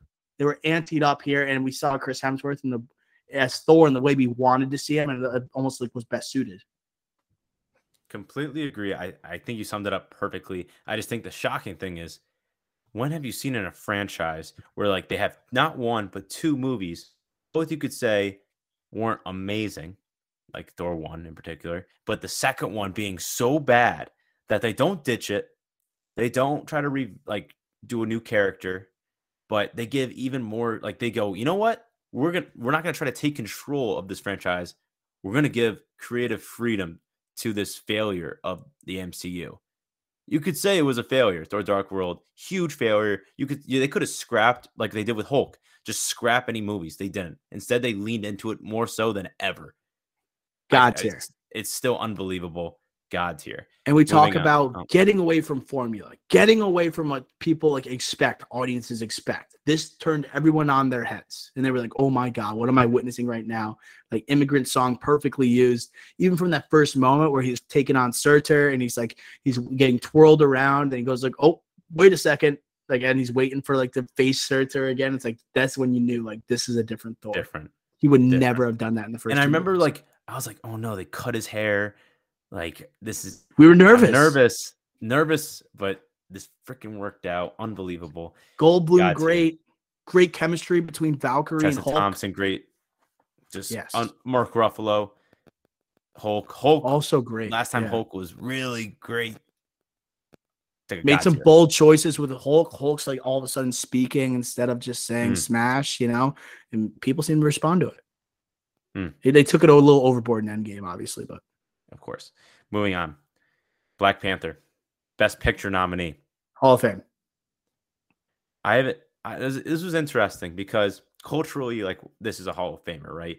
This is. I'm sorry, culturally, God tier. you could say it's a god tier because not only like culturally, like African American culture, black community, everything like that. Best Picture nominee, the only MCU movie to ever get Best Picture nominee. Huge god tier. But as a movie, looking back on it, this isn't even close to like the god tiers that we have. And I think one of the things I was doing this when I had, I thought we were doing tiers like one through five, and the first tier, similar to our Pixar tier, had to have 10 movies. I was like, okay, I'll look at like what I would score these movies. And it just turned out that like all, almost all 10 of the movies I had were like 90 and above. And this, I don't even know if I would put it as a 90 anymore, but it's like right around a 90 for me. Hall of Fame. I, I want to rewatch it again just to see what I would give it. But like I'm not gonna it, it, I think it like I don't think it's better. Like I don't enjoy it more. I don't think it's better than Guardians of the Galaxy. I don't think it's better than Captain America Civil War in terms of an MCU movie. Like I, I like if I say Black Panther is better than Captain America Civil War, I mean like Civil War, if like it's got to be in the God tier, Black Panther's in the God tier. Like it's, it, it means it means You're, much. you're to the opening up universe. the tier to other movies if you put this movie in. Right. And like, yes, it got nominated for Best Picture. It meant a lot to the culture. Okay. Killmonger, excellent villain. And like, we're still saying it's an all time great movie. This is just shows how great this universe is by putting it in the Hall of Fame. Like, It's it's a, phase, it's a, phase three. it's a, we're putting it in the same like movie is like the original Avengers, the same category as the original Avengers. You know, it's like a Spider Man Homecoming.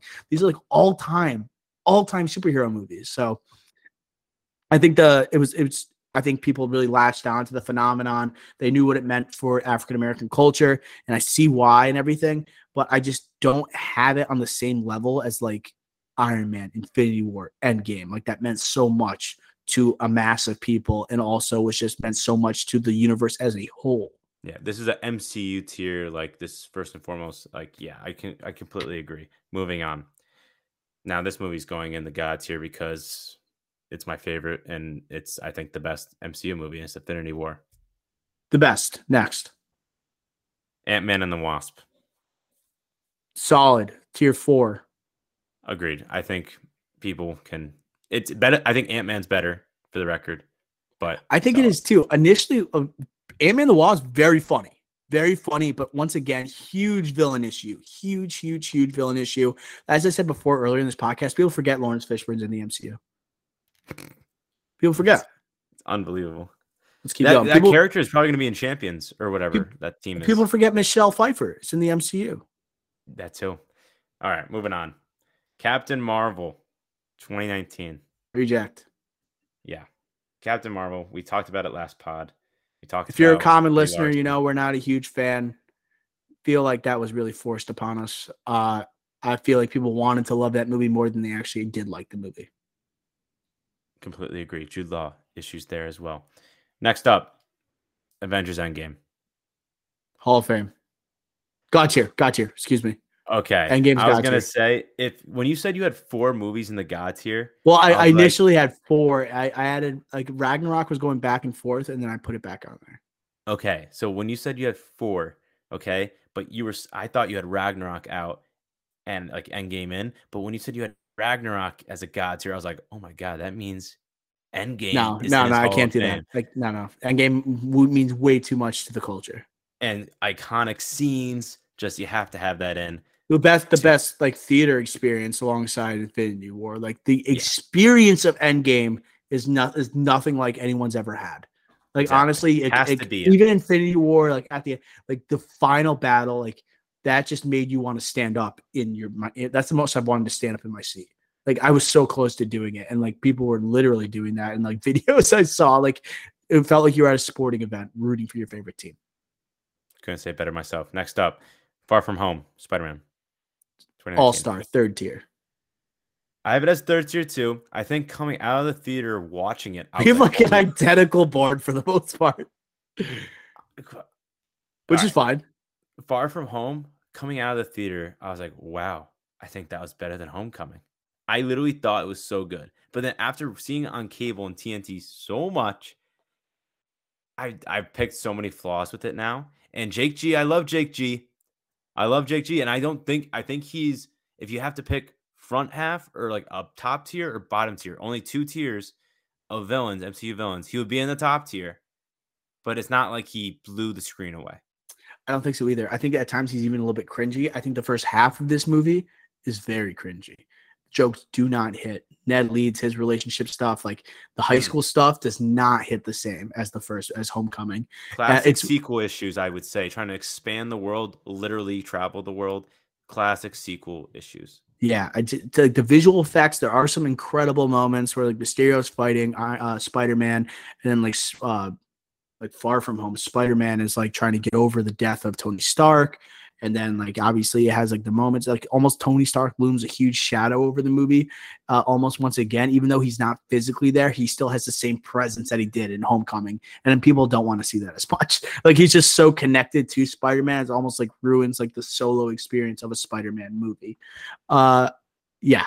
So to me first half similar with Nick uh, how I felt about No Way Home I didn't like the first half of the movie, but the second half I think very good. But No Way Home second half is just like you could argue the best second half alongside like Endgame. It's that good. We'll uh, get there. But next up is Black Widow. We had a couple of year lull, right? Because Far From Home, 2019, they took a break for the rest of 2019. Then 2020, that's when Black Widow was supposed to come out, right? COVID, wait till 2021. This is an at home release. Remember, they had this Disney Plus you know, the that option. We did that option. Where do you have Black Widow? I feel bad doing this, but it's a reject. Wow, reject. Like I, I, I haven't revisited it since, but like after I watched it, I'm like, okay, maybe it wasn't as bad as I thought it was going to be. Um, sometimes like Marvel hasn't done that great in terms of female-led projects. Like Black Widow, like Scarlett Johansson is so great in supplementary roles, in complementary roles, I should say, in the MCU. Uh, David Harbour solid, I guess, in this movie. Rachel Weisz also solid. Florence Pugh kind of steals the performance, steals the, steals the movie. But it's the fact that like Scarlett Johansson is like second tier, second rate to Florence Pugh in her own solo project. I also think the ending of this movie was terrible. I hated what they did with Taskmaster. Taskmaster. I think it's at the top of the rejects, but that's where I got it. So, again, before I was doing this, I was like, oh, limitation I'm putting it into solid. But after like recalibrating my board, moving all my five through 10 slots into the Hall of Fame, it's like I have to move some into the rejects. This was my headliner for the rejects. I think this is better than Captain Marvel. Yeah. But for all the reasons that you said, looking at the solids, I think that the solids do everything better than Black Widow for the most part. So the Taskmaster twist I think it was almost on par with like the disappointment of uh of like uh Iron Man 3 with Trevor Slattery. I think it's almost that Ooh, level in terms of like the disappointment for your audiences. And I think there was a lot of expectations for Marvel fans. Taskmaster like was such a badass character and to see like how it developed at the end of that movie. It just uh, to me it was very disappointing. Big visual and effects issue in that movie too. Especially the, the, yeah when they're when they're in the air, it's it's it's god awful. It's really bad. Embarrassing. All right, Black Widow rejects later on in the year. I think October release. Shang Chi. So Shang Chi for me, depending how many we want to go here. I think visual effects issues as well. But moving on, I think it's an all star.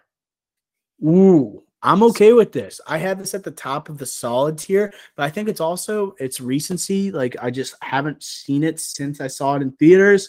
I think it, you're right. Great villain. I think Simu Liu is low key great as Shang Chi. I'm excited to see what he's going to do in the future. Um, ah, I, I maybe I have to just revisit this one. I'm totally okay. I had it in the solid realm, but if you want to put it to All Star, I think I think I've, I I think it's better Let's- than Thor. Let's let's. I think it's better than Thor. And Thor's are if Thor's committed to the All Star, I'm willing to put Shang Chi in the All Star. Okay. Do you think Let's this is better than Ultron? No, I don't think so either. I think Ultron's Like, firmly better. I'm gonna be Thor biased. I'm gonna be biased to like the Avenger team up movie. You know, it's a little mm-hmm. different there. Do you think it's- it's more about- from home? I think it's close. I think it's close. I think it's close. I, I think if I it's think that close, then I think it's in the All Stars. yeah. So I Alright. think I, I do think so. Um, Far From Home, I'm just not a huge fan of. I know a lot of people like that movie so much. I just I don't like Spider Man being so far away, and it just feels like it's not a Spider Man movie. He's got the black suit or whatever. He's got I don't know. You get Okay, I don't know. I'm fine with that. Keep going. All right. This is this is this was honestly, I think one of my one of if not the toughest choice I had to do. Eternals. I was close to doing solid, but I did put it in the rejects. You did the rejects. I haven't revisited it since. Neither have I. I'm in the same boat as Shang-Chi where it's like I've seen it one time. Okay, here. So I am all for putting it in the rejects because we have four in the rejects right now. If we do five, that's an even five, or not even, but like that's a good round top five, bottom five. Eternals was such a huge expectations and a huge failure. So Yeah. rejects is I'm all in for the rejects. I'm I'm okay with it because you're right. Like Chloe Zhao coming to the director's chair, she just wins Best Director, Best Picture at the Oscars. What can she do with this Marvel landscape? What is she bringing to the table?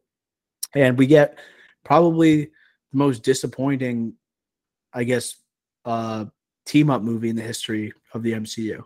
yeah, and looking- uh. I was I was I was gonna say visual effects we expected to be amazing. There were some great visuals here, but there's also some very disappointing visuals. There's a lot of like story issues, in my opinion. A lot of like trying to hint at the universe without like set explanations that I was like getting pissed off about, and also a debatable like villain in this movie too, and a debatable reveal with Richard Madden, Richard Madden's character. and ending, ending tough, very tough. And I just to say also, this is my fifth lowest, no, fourth lowest Marvel rated movie. Black Widow is my fifth lowest, so this like would make sense for a bottom five for myself. Like it now. We're at it here. We're at the event of last year, Spider-Man: No Way Home. Hall of Fame. this is firmly in the Hall of Fame. This isn't I reading No Way Home. Yes, huge significance. Bringing Tobey back, bringing Andrew Garfield back. But I agree with you. The first half of this movie did not flow as well as I would have liked it to. I do think Tom Holland was good in it, but you know who stole the show? Not Spider Man. It was the second Spider Man, who's known to have the worst Spider Man movies. So Yeah. I think that's a huge problem. I don't think that's possible to put this movie if the main character is not the best, or at least is kind of being stolen, like stolen the us the highlights, the spotlight away. Put me in the Hall of Fame just on significance and event factor. I don't know if I'm willing to say that Garfield was better than Tom Holland here. I think Tom Holland was really good in this movie. I I- think it's I'm the best. I think it's the best he's ever Scene been in a stealer. movie. Scene stealer. Yes, no, he definitely is the scene stealer of that movie for sure. And I think he's my second favorite, uh, third favorite performance. Obviously, obviously like Dafoe. I think right Mm. there is number two for me. I like to bring Tom Holland, Dafoe, and then Garfield. That might be a hot take. People love Dafoe in this movie, but I love. I think Tom Holland's is the best work he's ever done. Emotional, heartfelt ending. Ending. Um, the only reason also is like talking about the significance to the MCU. We got two characters that don't have further connections to the MCU. Uh, and it's like, okay, this is more like a tribute to Spider-Man than it is the MCU itself. So it's like, okay, when you look at like the God tier, you're thinking about the greatest works within the MCU. This one is like so much fan service. And you're right, like what we talked about earlier. It's like the Doctor Strange impact of this. I don't love like Spider-Man locking away Doctor Strange for an extended period of time in this movie. Like to me, that's kind of like weird. And I also don't love the uh the beginning of this movie. There's like it seems like Spider-Man movies in the MCU have an issue of being very cringy to start and like almost like it's al- almost like what I what I imagine Captain Marvel to be on a regular basis. I mean, I'm not no Miss Marvel, Miss Marvel. Okay, yeah, I- That show, I, that show. I think, yeah, I agree with that, and I think like you know you have like your, you know, your quarrels, and I think COVID was a part of this. I'm thinking of Ned Leeds opening up the portals, right? I think there's a few issues like that that are in this movie that I didn't particularly love, and if you're a God tier movie, you don't make those mistakes. It- It's like a G-rated Euphoria, like when Mm. like, those show, those movies. But I like the ending. I like the ending because they, you know, that was that took some balls. Like it took some MJ balls, also Zendaya best performance she's had as MJ so far. Like that, like that, easily. that was that was a heart wrenching ending. To be honest, Easily, easily. All right. And now we get to this year. Multiverse of Madness. I have it as a solid. I'll tell you what. I, I'll just tell you now. I have Multiverse of Madness and Love and Thunder and solid. I did the same. I think these are both, for me, I had them both low 60s. I think they were solid, but the potential was there for both of them. They didn't ta- tackle that, they didn't take advantage of that opportunity. But there's no way these are rejects. No, there's no way. Definitely not. Like I was close to having Love and Thunder actually in the All Star realm, just because of the Christian Bale aspect. But you're right, not in enough of the movie. It seems like it wants to be Ragnarok so bad rather than being something different. And then Multiverse of Madness, like the second half when Raimi takes over, it becomes a totally different movie. It seems it seems like it's also obsessed with like just making setting up the future of the MCU. I think like the multiverse and everything like that. I agree with that. Cameo filled, cameo, cameo focused or impact, like uh, reliant, I would say. I think that was a big part of that as well. But looking at our solid category, just to kind of read those off, and then we'll go, I'll read the rest here Iron Man 2, Iron Man 3, Ant Man, Ant Man and the Wasp, Multiverse of Madness, Love and Thunder Sequel City. except Ant Man. That's what I was gonna say.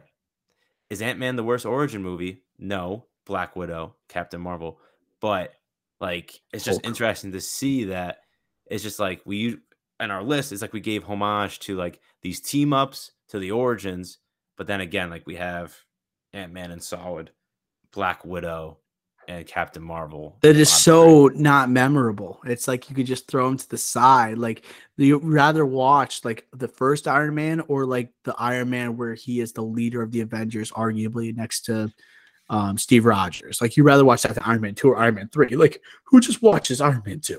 Who does that? Who's gonna do it? Who just turns on Ant Man and the Wasp? I get it was on Netflix, so maybe you did it then.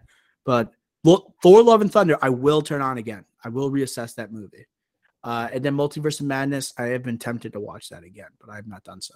I haven't done it either. I think that makes it solid. Like the rest of the movies, the All Stars, I have revisited all of them, including Shang-Chi. I have revisited, but I don't know if I'll do it again. but I do, but I've done it twice. So I think that counts for something compared to the solids. But let's go through them real quick. God tier, five five movies: Iron Man, Winter Soldier, Ragnarok, Infinity War, Endgame. Hall Mhm. of Fame, we have six movies: The Avengers, Guardians of the Galaxy, Civil War, Homecoming, Black Panther, No Way Home. All Stars, we have seven movies: Thor, Captain America: First Avenger, Age of Ultron, Doctor Strange, Guardians of the Galaxy 2, Far From Home, Shang-Chi, Legend of the Ten Rings. Solid, we have six movies Iron Man 2, Iron Man 3, Ant Man, Ant Man and the Wasp, Multiverse of Madness, Thor Love and Thunder. Rejects, we have five movies The Incredible Hulk, Dark World, Captain Marvel, Black Widow, Eternals. Can I say this? I'm very confident in our rejects. Yeah, no, I I- think I'm very confident in this whole list. I, I you're gonna have people like argue Guardians of the Galaxy and No Way Home and Civil War, like anything. People could argue Panther. any. People argue any of the Hall of Fames that go in the God tier. Anyone. You said Black Panther, yes. Homecoming, probably not, but like the rest of those, people are gonna argue like God tier. There's got to be some exclus- exclusivity at the top. We made that mistake with Pixar. Um, We got to make it lonely at the top. It's hard to get there, right? They got a mountain to climb, and uh, I like how we have this because like every time we get a new MCU release, we got Wakanda Forever is the next MCU movie. Where is it going to fit in this tier? We can continuously update it. I think we did a great job. One last question here, Doctor. If you had to take away one of our God tiers, which would you take away to the Hall of Fame? Ragnarok. It's interesting. Like I, I was thinking Iron Man, to be honest. I was thinking Iron Man. but I like think Ragnarok's better, but Iron Man's so influential because it's the first Yeah. and best performance. Tony Yeah. Stark, probably Robert Downey Jr. best So solo you- movie. Are you allowed to take performance. Yes, like it's like to me, like you The only like, it- origin movie we have in the God tier. Yeah, like uh, to me, it's like it's just it's it's about it's all about it's about respect. That's what it's about. It's about respect. Like, yeah. And to be honest, I've rewatched Ragnarok way not just because of year difference, way more than Endgame. Because I think Ragnarok is overall better movie. But god dang it, Endgame has to be in the God tier. Endgame's longer, and if it's like such a time, it's it's such an investment. If I'm watching that, like I feel I, I like to do a double feature personally. If I'm like snowed in, I'll watch Infinity War then Endgame. That's like I, I feel weird if I just watch Endgame. You know, I gotta Mm. watch Infinity War and then I watch it. You know, Mm. double feature or I do back to back nights or something. I find when I go to the God tier, the movie I find myself watching, I don't have cable. Right, the movie I put on more than any other one is Infinity War. Yeah, And same with Ragnarok. me.